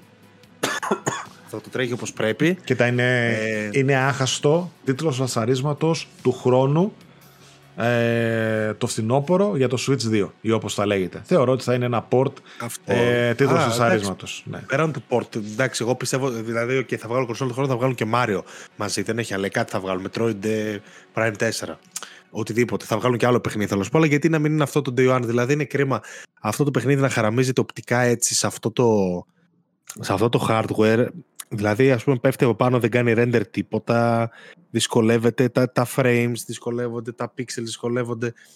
Δυσκολεύεται το παιχνίδι να τρέξει και θα παίζει πάρα πολύ ωραία και θα πάρει καλές κριτικές κτλ. κτλ. Αλλά ρε γάμο, το βγάλει το σε ένα καλό hardware. Δηλαδή, να παίζει αυτό το παιχνίδι τώρα σε ένα Xbox, σε ένα PlayStation, να σου φεύγει το κεφάλι από αυτό Είδα... που παίζεις και βλέπεις παράλληλα. Είδα το καινούριο βιντεάκι που βγάλανε για το Burning Shores του Horizon Forbidden West όπου θα μπορούσαμε να το αναφέρουμε και αυτό στα νέα. Το λέμε τάκι, έβγαλα ένα μικρό teaser όπου σου δείχνει ένα καινούριο ρομπότ το οποίο μπορείς να καβαλήσεις και να πετάς, το οποίο και πετάς και ταυτόχρονα μπορείς να πας υποθαλάσσια. Έτσι και έδειχνε την τεχνολογία που κάνανε τα σύννεφα και έχουν επενδύσει και τα λοιπά εκεί πέρα και έδειχνε πανέμορφο. Και έλεγα τώρα ένα Zelda, το οποίο, ok, πάντα έχει ρε παιδί μου ένα χαρακτηριστικό στυλ στα γραφικά, ε, Προφανώς για να... γιατί δεν μπορεί να επενδύσει στο hardware, κάπως έτσι. Εντάξει, του πάει κιόλας, δεν χρειάζεται ναι, ρεαλιστικό. Ναι, ναι, αυτό, όχι, ναι, ναι. Το αλλού θέλω να πω. δεν, δεν είναι κακό. Το Wind Waker για μένα είναι το αγαπημένο μου ever Zelda και το στυλ του επικρίθηκε στην αρχή και τώρα έχει μείνει αναλύωτο στο χρόνο. Έτσι. Αλλά θέλω να σου πω, φαντάσου να έχεις τον κόσμο του Horizon και όλα το, το gameplay και όλα τα καλά που έχει το Zelda. Τι θα μπορούσε, δηλαδή να πετάς στα σύννεφα, στα νησιά πάνω, να πετά κάτω. Και τώρα, ας πούμε, έπεφτε. Ο χάρτης κάτω ήταν PUBG, ξέρω εγώ έτσι. Τίποτα. PUBG στα πρώτα δευτερόλεπτα. Στα πρώτα ναι, ναι, ναι. δευτερόλεπτα, PUBG δεν έβλεπες τίποτα. ναι, τίποτα τέξιος. Ούτε πουλάκι να πετάει, ούτε σύννεφο τίποτα. Απλά έπεφτε. Το οποίο εκείνη τη στιγμή απλά κάνει loading και το έχουν κάνει mask οι developers από πίσω. Πέφτει, πέφτει. Και, και πάλι νομίζω ότι βάσει hardware είναι θαύμα που συμβαίνει. Και πάλι, αυτό, δηλαδή, ναι, ναι. Ακόμα και αυτό είναι υπέρβαση. Και πέφτεις και μετά και το πώς τρέχει και όλα τα pixel που μετράς με το μάτι. Ε, τα texture λοιπά, όλα είναι χάλι μαύρο. Δηλαδή δεν, δεν μπορώ να το πω αλλιώς. Okay. Απλά το μασκαρεύει ε, σε, σε ένα καλό βαθμό, προς το θετικό το λέω τέλος πάντων αυτό. Το art, ε, style, το art style το οποίο το δίνει μια ομορφιά και ok, okay, του λες παίζεται. Δηλαδή το performance του και αυτό θα είναι abysmal, δεν θα είναι 30 fps max. Το, το θέμα ποιο είναι. Στο πρόσφατο Pokemon, το οποίο πολλοί λένε ότι είναι το καλύτερο Pokemon εδώ και πολλά χρόνια, έφαγε κράξιμο λόγω του performance και της απόδοσης. Χάλι μαύρο ήταν, τι ήταν το Arceus. Ελπίζω πως θα φάει και εδώ, γιατί είναι ο μόνος τρόπος να ξυπνήσει η Nintendo και να πει ότι ρε παιδιά. Εντάξει, θα ήταν. Να με το 2023. Συμφωνώ. Ε, θα ήταν άδικο να μην υπάρχουν στα reviews ε, επικριτικές κριτικές για το τεχνικό τομέα. Αν, εφόσον, εφόσον, εφόσον και αν κυκλοφορήσει έχει προβλήματα κτλ. Ε, ε, γιατί δεν γίνεται σε όλα τα παιχνίδια που διαβάζουμε να λέμε ότι δεν τρέχει 4K, δεν τρέχει σε τάδε FPS κτλ. Και ξαφνικά η Nintendo έχει χωροχάρτη σε όλα. Δεν γίνεται, ρε παιδιά. Ναι, ναι, ναι. Στο Arceus το είδαμε, έτσι. Δηλαδή έπεσε κράξιμο. Πέρα το ότι μπορεί να πουλήσει. Στο έπεσε περισσότερο. Έχει πουλήσει. Στο... Α, ναι, στο. ναι, ναι, ναι. ναι, ναι, ναι. Παρόλο που σε δύο, δύο μέρες πούλησαν 100 εκατομμύρια, ξέρω εγώ. Ok. Okay. το κοινό αυτό δεν αλλάζει. Χαίρομαι πολύ. Αλλά για μένα θα ήταν άδικο. Έτσι. Ναι. Παρ' όλα αυτά. Έχει βαθμολογίες από τα άλλα Pokémon και θεωρείται καλύτερο από τα άλλα Pokémon. Οπότε ναι. πάνε και να το λαμβάνουν υπόψη και ελπίζω να το λάβουν και εδώ. Και είναι κρίμα που πάλι θα έχουμε αυτή τη διαδικασία. Δηλαδή είναι ένα παιχνίδι τόσο καλό που και πιθανότατα θα είναι που είσαι φάση τι έπαιξα ρε που. Δηλαδή δεκάρια κατέβατο. Και να, τρέ, να τρέχεις εγώ, τα χίλια ζόρια. Εγώ το είχα παίξει ε, το, στο Wii U φαντάσου, το Zelda, γιατί είχε βγει cross-gen. Το είχα παίξει στο Wii U το Zelda Breath of the Wild, το οποίο έτρεχε μια χαρά και ήταν πανέμορφο στο Wii U για εκείνη την εποχή που βγήκε έτσι. Α, το έβαλα μετά βέβαια και σε emulator στο PC, το οποίο ok, μπορείς να το κάνεις να τρέχει 4K, 60 fps κτλ. Ε, είναι πανέμορφο παιχνίδι. Και ο κόσμος που το παίζει και επειδή το σχολίασα και στο Twitter και πολλοί φίλοι ήρθαν και σχολιάσανε και τους ευχαριστώ, είπαν ότι ναι, μεν, αλλά παραμένει στα μάτια μου όμορφο. Έτσι, δηλαδή δεν είναι ο τεχνικός τομέας πάντα ο νούμερο ένα ε, τομέας που θα κρίνει ένα παιχνίδι. Αυτό το ξέρουμε όλοι όσοι μπορούμε να σκεφτούμε λογικά. Έχουμε παίξει παιχνιδά. Εγώ παίζω πόσα indies που έχω αγαπημένα παιχνίδια τα οποία είναι 2D με 5 pixel να περπατάνε, ξέρω εγώ. Και μου δώσαν εμπειρίες που δεν μπορεί να μου δώσει κανένα 4K60. Ε, να το δούμε, σίγουρα θα είναι παιχνιδάρα. Τουλάχιστον να έχει καλή απόδοση. Αυτό ναι, ναι, τουλάχιστον, τουλάχιστον πιστεύω ότι θα πρέπει ε, να τρέχει καλά. Δεν μπορεί. Αυτά. Λοιπόν, το πρόβλημά μου τώρα ποιο είναι παρακάτω. Ότι δεν έχω now playing. Έχω ξεκινήσει να παίζω το Hogwarts Legacy, αλλά το κρατάω για όταν πάω παρακάτω. Έχω πολλές ώρες τουλάχιστον όταν το έχω τερματίσει για να έχω μια εκτορωμένη άποψη. Α, έχω παίξει την εισαγωγή και λίγο παρακάτω. Πολύ ωραία εισαγωγή του. Σε κάνει ένα hook, έτσι, ωραία. Ωραία τα γραφικά του επίσης, μου αρέσανε. Στο balance mode τρέχει ωραία, στην τηλεόραση φαίνεται πολύ δυνατό. Α, να το δω, να το δω. Οπότε δεν έχω να play γιατί έπαιξα Harry Potter, Hogwarts Legacy μάλλον, α, λίγες ώρες και μετά αφιέρωσα ό,τι κενό χρόνο είχα σε ταινίες που ήθελα να δω. Εσύ έχεις okay. now playing. Και θα πω κάτι, για, εντάξει, ok, okay, να έπαιξα. Η αλήθεια είναι πως για μια εβδομάδα δεν έπαιζα τίποτα και δεν είχα όρεξη. Ναι, είχα και εγώ δεν είχα πολύ όρεξη. Ό,τι έπιανα το άφηνα, με φάση πω πάλι indie, πω άντε 30 fps, πω άντε Εσύ τώρα έπαιξες και το Resident, ok. Okay αλλά δεν σου λείπει αυτό το, το, το ναι, ναι, ναι. Δηλαδή, okay, εγώ τώρα πάω να το αναπληρώσω λίγο με το Hogwarts Legacy. Αλλά δεν είμαι τρελός φαν του Harry Potter. Δεν είμαι, δεν είμαι καν φαν του, του σύμπαντος. Ναι, να θες ένα μεγάλο, ένα blockbuster. Θέλω, ένα... θέλω, θέλω ένα κάτι να έρθει. Ναι, ναι, ναι, να μαρπάξει ρε παιδί μου και. Ε... Ε, ίσως ας πούμε και το Res μέσα στον Απρίλιο ας πούμε θα το πάρω, θα το παίξω ok. Ναι, ας πούμε, μένω το Resident μπορεί να λειτουργήσει και αντίθετα. Είναι αυτό που λες από τη μία. Από την άλλη, ήταν τόσο καλό που δυσκολεύομαι να βρω. και έχει ένα φοβερό ρυθμό το Resident από την αρχή, από το πρώτο λεπτό. Mm. Πάντα κάτσω τώρα από την αρχή να μου χτίσει, να μου κάνει. Δεν ήμουνα σε φάση. Ε, οπότε μια εβδομάδα δεν έπαιζα τίποτα. Τέλος πάντων, ήρθε ο κωδικός του Road, έπαιξε αυτό, θα τα πούμε την επόμενη εβδομάδα. Αλλά πώς και να μπήκα στη φάση, είπα θα παίξω παιχνίδια που θέλω να ξαναπέξω και δεν έχω παίξει. Μικρότερα βέβαια, γιατί ας πούμε θέλω το Witcher, αλλά Χριστέ μου ποιος κάθεται τώρα να παίξω όλο το Witcher από την αρχή. Πώς, αυτό, πώς για να ξαναπαίξω παιχνίδια που δεν έχω παίξει; Ε, δεν το κάνω ποτέ. Δεν το κάνω ποτέ μόνο με το ναι, Όχι, τι, εν, τι εννοείς; Να ξαναπαίξω παιχνίδια που δεν έχω παίξει. Δεν στέκει. Α, αυτό είπα. Ναι. Να ξαναπαίξω παιχνίδια που ήθελα να ξαναπαίξω. Τέλος okay, πάντων. Okay, ναι, ναι. Που σκεφτόμουν καιρό και έλεγα, αλλά άστο. Γιατί γενικότερα μόνο το The Last έχω παίξει πολλές φορές. Τα υπόλοιπα πολύ σπάνια. Τέλος πάντων, είπα να παίξω το Uncharted 4 και το Miles Morales. Mm-hmm. Το Many Miles για πλατίνα, το Uncharted 4 για να δω την έκδοση του PS5 που μπήκε στο Plus, γιατί δεν την είχα δει. Τέλος ξεκίνησα από το Uncharted 4 και γι' αυτό θέλω να πω. Ελάχιστα πράγματα. Εντάξει, το Uncharted 4 είναι το Uncharted 4. Κρατάει πάρα πολύ καλά. Καλά, οπτικά δεν το συζητάω. Το παιχνίδι είναι οκ. Εντάξει, θα πατάει στο λαιμό όλα. Ε, πανέμορφο, ε, τα καταπληκτικά τα production τα χρώματα στην OLED, το 4K 60, 40, τι διάολο είναι από εδώ από εκεί, καταπληκτικά όλα, όλα, όλα. Mm-hmm. Το DualSense μια χαρά καλό, η απόδοσή του, η ιστορία του κρατάει φοβερά, τα αστεία, το χιούμορ, ο ρυθμός, όλα αυτά. Το παιχνίδι είναι καταπληκτικό, καταπληκτικό. Ε, το, το μόνο παρατήρησα ουσιαστικά και θα ήθελα να αναφέρω είναι το εξής ότι Τώρα που το ξαναπέζω, ρε παιδί μου, έχοντας παίξει το The Last of Us Part 2, μου κάνει εντύπωση το πόσο πιο περιορισμένο gameplay έχει το Uncharted. Και δεν το θυμόμουν έτσι. Θα μου πεις γιατί αναφέρεις πάλι το The Last of Us fanboy. Ναι, είμαι fanboy. Αλλά θέλω να πω ότι ε, αυτό που το έχουμε ξαναπεί βασικά, ότι το πώς εξελίσσει την Naughty Dog από παιχνίδι σε παιχνίδι, το τι προσθέτει κάθε φορά. Ε, Α πούμε, το Uncharted 4 έχει ένα πολύ πιο πλούσιο gameplay από τα πρώτα τρία, έτσι. Ξεκάθαρα. Ναι. Αλλά αν το βάλεις δηλαδή με το The Last of Us και με αυτά που σου δίνει την πιθανότητα, τη δυνατότητα το The Last of Us να κάνεις, είναι τίποτα. Είναι tech demo. Ναι. Και είναι φανταστικό γιατί είναι ένα παιχνίδι του 10 για μένα το Uncharted που αν βάλεις και παίξεις μετά το The Last of Us, είναι, σου δείχνει ότι είναι παιχνίδι του 11, να το πω έτσι. Είναι τέτοια ποιότητα αυτών των παιχνιδιών. Δηλαδή έχει κάποια σημεία με εχθρούς που ενώ σκεφτόμουν ένα σωρό διαφορετικές προσεγγίσεις, δεν σου δίνει το παιχνίδι δυνατότητα να τα κάνεις. Δεν μπορείς. Δηλαδή, δεν, έχει πρόμ, δεν έχει στέ, δεν έχει να δεν έχει προ, αποφυγή. Δεν, δεν, δεν, είναι... δεν έχει σιγαστήρες ιστορίες, ναι. Είναι, είναι shooting ένα... και grab μονάχα, ναι, okay. Είναι shooting grab, κάτι ένα. Επίσης, ας πούμε, οι, οι, οι μάχες από κοντά πόσο πιο ελάχιστο, πόσο πιο ελαφριές είναι. Ναι, ναι. Που κάνεις τετράγωνο, τρίγωνο, τρίγωνο.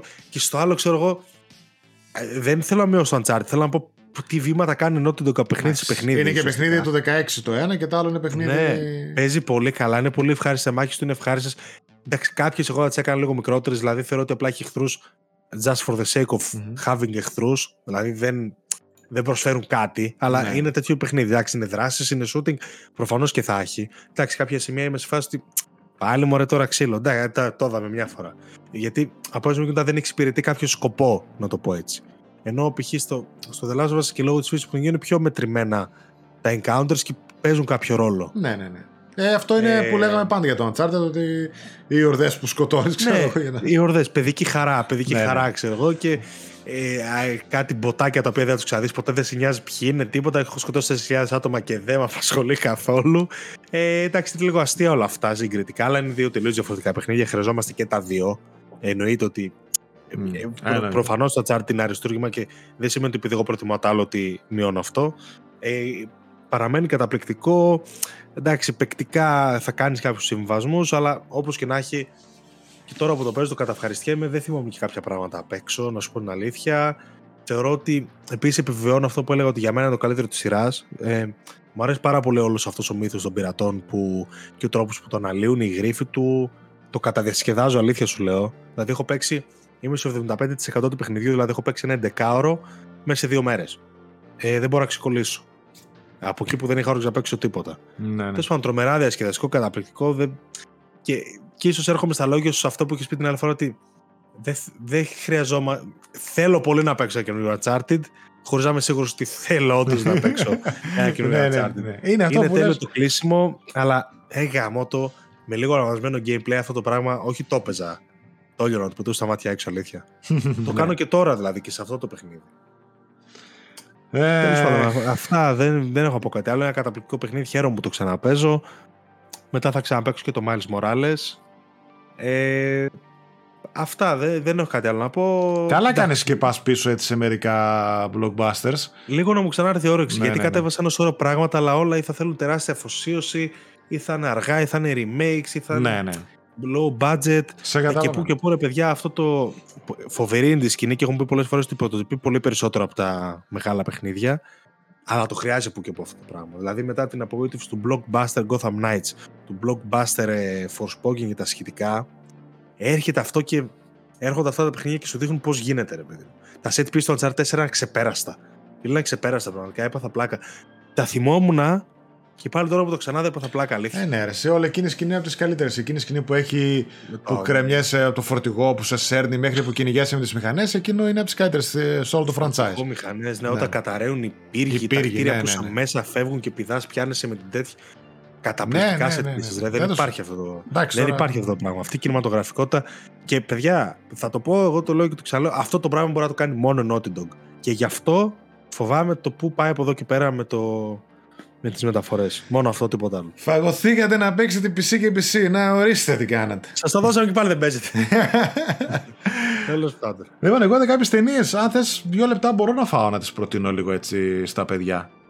Μαζί. Πες εγώ, εγώ έχω δει 320 ε, ταινίες. Ε, κοίτα. Τρεις, τρεις θα πω. Την τέταρτη, εντάξει, δεν υπάρχει λόγος. Μία, ε, 12 Angry Men. Εντάξει, 1957, αν θυμάμαι σωστά. Το 12 Angry Men, φανταστική ταινία. Ο, μου την έλεγε, μου την ξαναέλεγε εδώ πέρα ο φίλος, ο 150χρονο εδώ πέρα που έχουμε, που βλέπει ασπρόμευε ε, ταινίες. 9 ε, στο MDB. Ναι, έπαθα πλακά πώς μπορεί μια ταινία με 12 άτομο μέσα σε ένα δωμάτιο μόνο. Μιλάμε, παιδιά, για 12 ενόρκους. Δεν μας δίνεται καμία πληροφορία για την υπόθεση.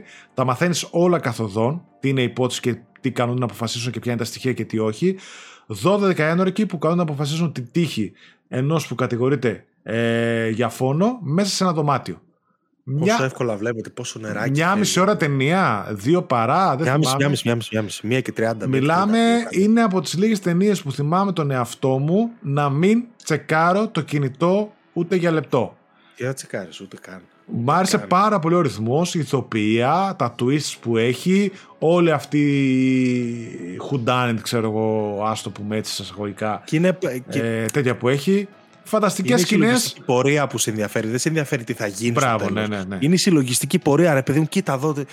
Έχει καταπληκτικά παιδιά αυτής, αυτή η ταινία. Αυτή είναι σκηνοθετημένη, γραμμένη, παιγμένη. Για μένα είναι top 2, top 3 όλων εποχών. Αυτή η συλλογιστική πορεία ήταν καταπληκτική. Δεν σε ενδιαφέρει το έγκλημα.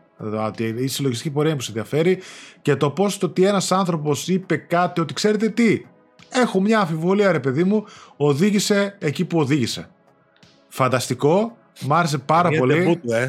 Πρώτη ταινία του Λουμέτ. Ναι. Πρώτη. Να, Πρώτη. να μπείτε και είναι remastered η ταινία. Μπείτε, βρείτε την, δείτε την, βλέπετε άνετα. OK, okay, είναι ναι. ασπρόμαυρη, αλλά βλέπετε άνετα. Πολύ καλή ποιότητα εικόνας. Αυτή. Α, μετά τι άλλο εδώ. Το Soft and Quiet. Ε, ταινία του 22. Ε, λοιπόν, την είδα ο, από και εσένα έχω κρατήσει screenshot ένα post που έκανες με πολύ καλές ταινίες. 10-20 ταινίε. έχω κάνει ανθρώπους Πόσες είναι. Αλλά και ο Ζή Ρούμπος που ξεκίνησε τη σχολική και το είχε βάλει, βάλει καλό βαθμό και που έλεγε ότι καλύτερα να μην ξέρετε τίποτα, κάπως έτσι ξεκινάει και δεν διάβασα τίποτα από τι έγραψε. Και λέω δεν ξέρω τίποτα. Την είπα ότι είναι ωραία, θα την κατεβάσω να τη δω. Εγώ πίστευα να σου πω ότι είναι horror ταινία. Ναι. ναι, ναι, λέω, λέω ναι. θα είναι horror σαν το... την άλλη που είδα πρόσφατα. Πώς λεγόταν. Speak No Evil. Όχι το Speak Καλά, φανταστικό το Speak No Evil. Uh, την άλλη ρε που πάει άλλη σε ένα σπίτι και σε ένα Airbnb και εξαφανίζονται uh, κάτω εκεί που κατεβαίνουν σε ένα υπόγειο. Πώς Α, το Barbarian. Barbarian, ναι, ναι, Barbarian. Ε, λέω θα είναι κάτι τέτοιο. Εκεί πήγε το μυαλό μου. Και ξεκινάει η ταινία χαβαλέ. Κάποια στιγμή δείχνει εκεί πέρα την πίτα με το σύμβολο πάνω, να μην πω σχόλια κτλ. που ανοίγει εκεί πέρα την. Λέω χαχά, τι αστείο, λέω χαβαλέ κτλ. Και, και ξεκινάει. Καταρχάς η κάμερα είναι όλη. Η ταινία είναι όλη μονόπλανο. Προφανώς με μασκαρεμένα κοψίματα. Και λέει μια πάρα πολύ ωραία ιστορία το πώς μπορεί ο ανθρώπινος νους να πάρει μια εγκληματική, εγκληματική τροπή λόγω κάποιων απόψεων που μπορεί να λέει στην αρχή στο καφενείο χαχά χου και εν τέλει το πόσο τη πιστεύει και πού μπορούν να τον οδηγήσουν αυτό. Μας άρεσε πάρα πολύ με την Ελένη που την είδαμε. Η Ελένη τη σκεφτόταν για μέρες μετά και σφιγγότανε τις ακρεότητες που δείχνει προς το τέλος. Δεν θέλω να πω τίποτα. Μπείτε τυφλά σε αυτή την ταινία. Έχει βία μέσα βέβαια. Να πω αυτό. Ε, Avatar, The Way of the Water. The Way of Water μάλλον. Την είδα σε δύο βραδιές. Μια μισή και μια μισή ώρα, είναι τρεις ώρες και 12 λεπτά. Σαν, σαν ταινία, σαν έργο δεν μου είπε κάτι. Σαν ε, ιστορία, copy-paste της πρώτης ταινίας ήταν. Την πρώτη ιστορία, Την πρώτη ιστορία θα μπορούσε να ήταν άνετα μια ώρα λιγότερη. Ήταν, δηλαδή μετά ήθελες να βάλεις Animal Planet, ας πούμε, ή να Planet Earth να βάλεις να δεις. Με αυτό έτσι μου θύμισε. Με όλο αυτό. Ε, OK, okay, καλά πέρασα, δεν μπορώ να πω. Αλλά έπαθα σοκ γιατί την κατέβασα 33 GB CBST 4K ε, Dolby, ε, Dolby Vision Μιλάμε, ήτανε, λες και έβλεπες κάτι demos που βγάζουν για να πουλήσουν τι OLED τηλεοράσει και οποιαδήποτε τηλεόραση, έπαθα σοκ όταν ξεκίνησε να παίζει και δείχνει τα πρώτα πλάνα. Με τα μοβ, με τα μπλε, τους φωτισμούς, ε, όλα εκεί πέρα τα μασκαρελίκια που δείχνει τα CGI. Είναι demo ταινία σε εξαιρετική ποιότητα να την κατεβάσετε για να τη βάζετε τηλεόραση. Δηλαδή, εγώ στην OLED που την έπαιξα είπα ναι, τι πλήρωσα, τι βλέπω. Μιλάμε με τα σοκ. Δεν ξέρω, προφανώς σε μια IMAX. Ενώ είναι IMAX, πιάνει όλη την οθόνη. Προφανώς σε μια αίθουσα IMAX παθαίνει σοκ. Έτυχε να βρεθώ στη Θεσσαλονίκη εκείνη την περίοδο που έπαιζε και είχα πάει μόνος μου να τη δω. Ήμουν σε φάση ναι. Σάββατο Θεσσαλονίκη και λέω, να σου πω κάτι, λέω, το δοκιμάσω. Και πήγα και είδα την ταινία σε IMAX. Εντάξει, παιδιά, δεν υπάρχει. Αν δεν είχα δει σπίτι μου, θα είχα βαρεθεί πάρα πολύ. Το λέω ειλικρινά. Δεν, δεν μου λέει κάτι το θέμα της ταινίας. Mm-hmm. Αλλά αυτό που είδα στην IMAX, αυτό που, 3D, IMAX 3D, αυτό που άκουσα, αυτό, αυτό το πράγμα θα το θυμάμαι ναι. για πάντα. Δηλαδή, αν έχετε ευκαιρία Θεσσαλονίκης, δεν ξέρω αν έχει στην Αθήνα, νομίζω δεν έχει. Να πηγαίνετε σε IMAX, πηγαίνετε. Αυτό το πράγμα είναι άρρωστο. Η ναι. ταινία είναι technical ε, showcase για, για τα πάντα. Για, για τα πάντα. Για τον έχει, αυτό με τα frames, έχει αυτό με τα frames που τα ανεβάζει. Ε, ναι, για το 3D είναι περισσότερο. Αυτό, ναι, ναι. ναι, για το 3D, okay, ανεβάζει τα, τα, τα frames τι να πω, καταπληκτική τεχνικά είναι καταπληκτική έπαθα... τώρα σαν θέμα. Ναι, ναι, ήταν σαν θέμα εντάξει, αλλά έπαθα σοκ με την ποιότητα εικόνας. Δηλαδή, μου λείπει πάρα πολύ ένα καλό ηχοσύστημα Dolby ε, Atmos, ας πούμε, που υποστήριζε Dolby Atmos και είμαι σίγουρος ότι θα ήταν ε, τρέλα. Αλλά με την ποιότητα εικόνας στην τηλεόρασή μου έπαθα σοκ. Λέω, ναι, ρε φίλε μου, τι βλέπω, ξέρω εγώ, σε τέτοια φάση. Ωραία. Μιας που το κάναμε βίντεο κλαμπ εδώ μέσα, θα πω και εγώ ένα πράγμα και θα κλείσουμε. Ήθελα να πω για τον John Wick 4 ε, για το οποίο, παιδιά, εγώ σας παρατηρώ να το δείτε όλοι τόσο όσο είναι στο σινεμά. Θεωρώ ότι είναι ταινία αίθουσας, θεωρώ ότι είναι ταινία όχι σαν το Avatar, αλλά θέλει να πάει προς τα εκεί, με τα χρώματά του, με τον ήχο του, με τη, με τη σκηνοθεσία του, με όλα είναι καταπληκτικά, αξίζει full να τα δεις. Εντάξει, πλέον θα μου πεις έχουμε τηλεοράσεις 55 OLED, χαίρομαι πολύ και πάλι είναι άλλη αξία της αίθουσας. Πηγαίνετε, δείτε στην αίθουσα το, το John Wick 4. Παιδιά, εγώ δεν είχα επαφή με το franchise μέχρι πρόσφατα. Είδα τα τρία πριν δύο-τρεις εβδομάδες. Μου άρεσαν πολύ. Πήγα, πήγα, είδα το 4 και μου άρεσε πάρα πάρα πολύ. Είναι η δράση όπως πρέπει να είναι. Κόντρα στη μόδα που έφεραν τα, τα Jason Bourne με, το, με τα γρήγορα κάτσα δευτερόλεπτα κτλ. Όχι. Εδώ πέρα το βλέπεις, το καδράρι, παλεύουν και το βλέπεις. Έχει χορογραφία, έχει σκηνές με μάχη αλλά σαμουράι, έχει άλλα western, έχει βλέπεις τη δράση, τη νιώθεις, την καταλαβαίνεις, τη, τη χορογραφούν, βλέπεις χορογραφία. Είναι, είναι σχολή τέτοιο αυτό, ε, ασιατική. Τζον Γου, Τζον Γου, έτσι. Τζον Γου, είναι, είναι Τζον Γου, έχει μέσα απ' όλα, έχει χίλιες, έχει χίλιες εκατό επιρροές, έχει Λόρενς Αραβίας, έχει The Warriors, έχει χίλια πράγματα. Είναι tribute σε αυτά τα πράγματα. Παιδιά, καταπληκτική δράση. Εγώ αποφεύγω τις ταινίες δράσης, να το πω, είναι από τα ελάχιστα είδη που δεν βλέπω συχνά, γιατί μου λείπει αυτό το πράγμα. Αυτή η δράση, η δράση Matrix π.χ.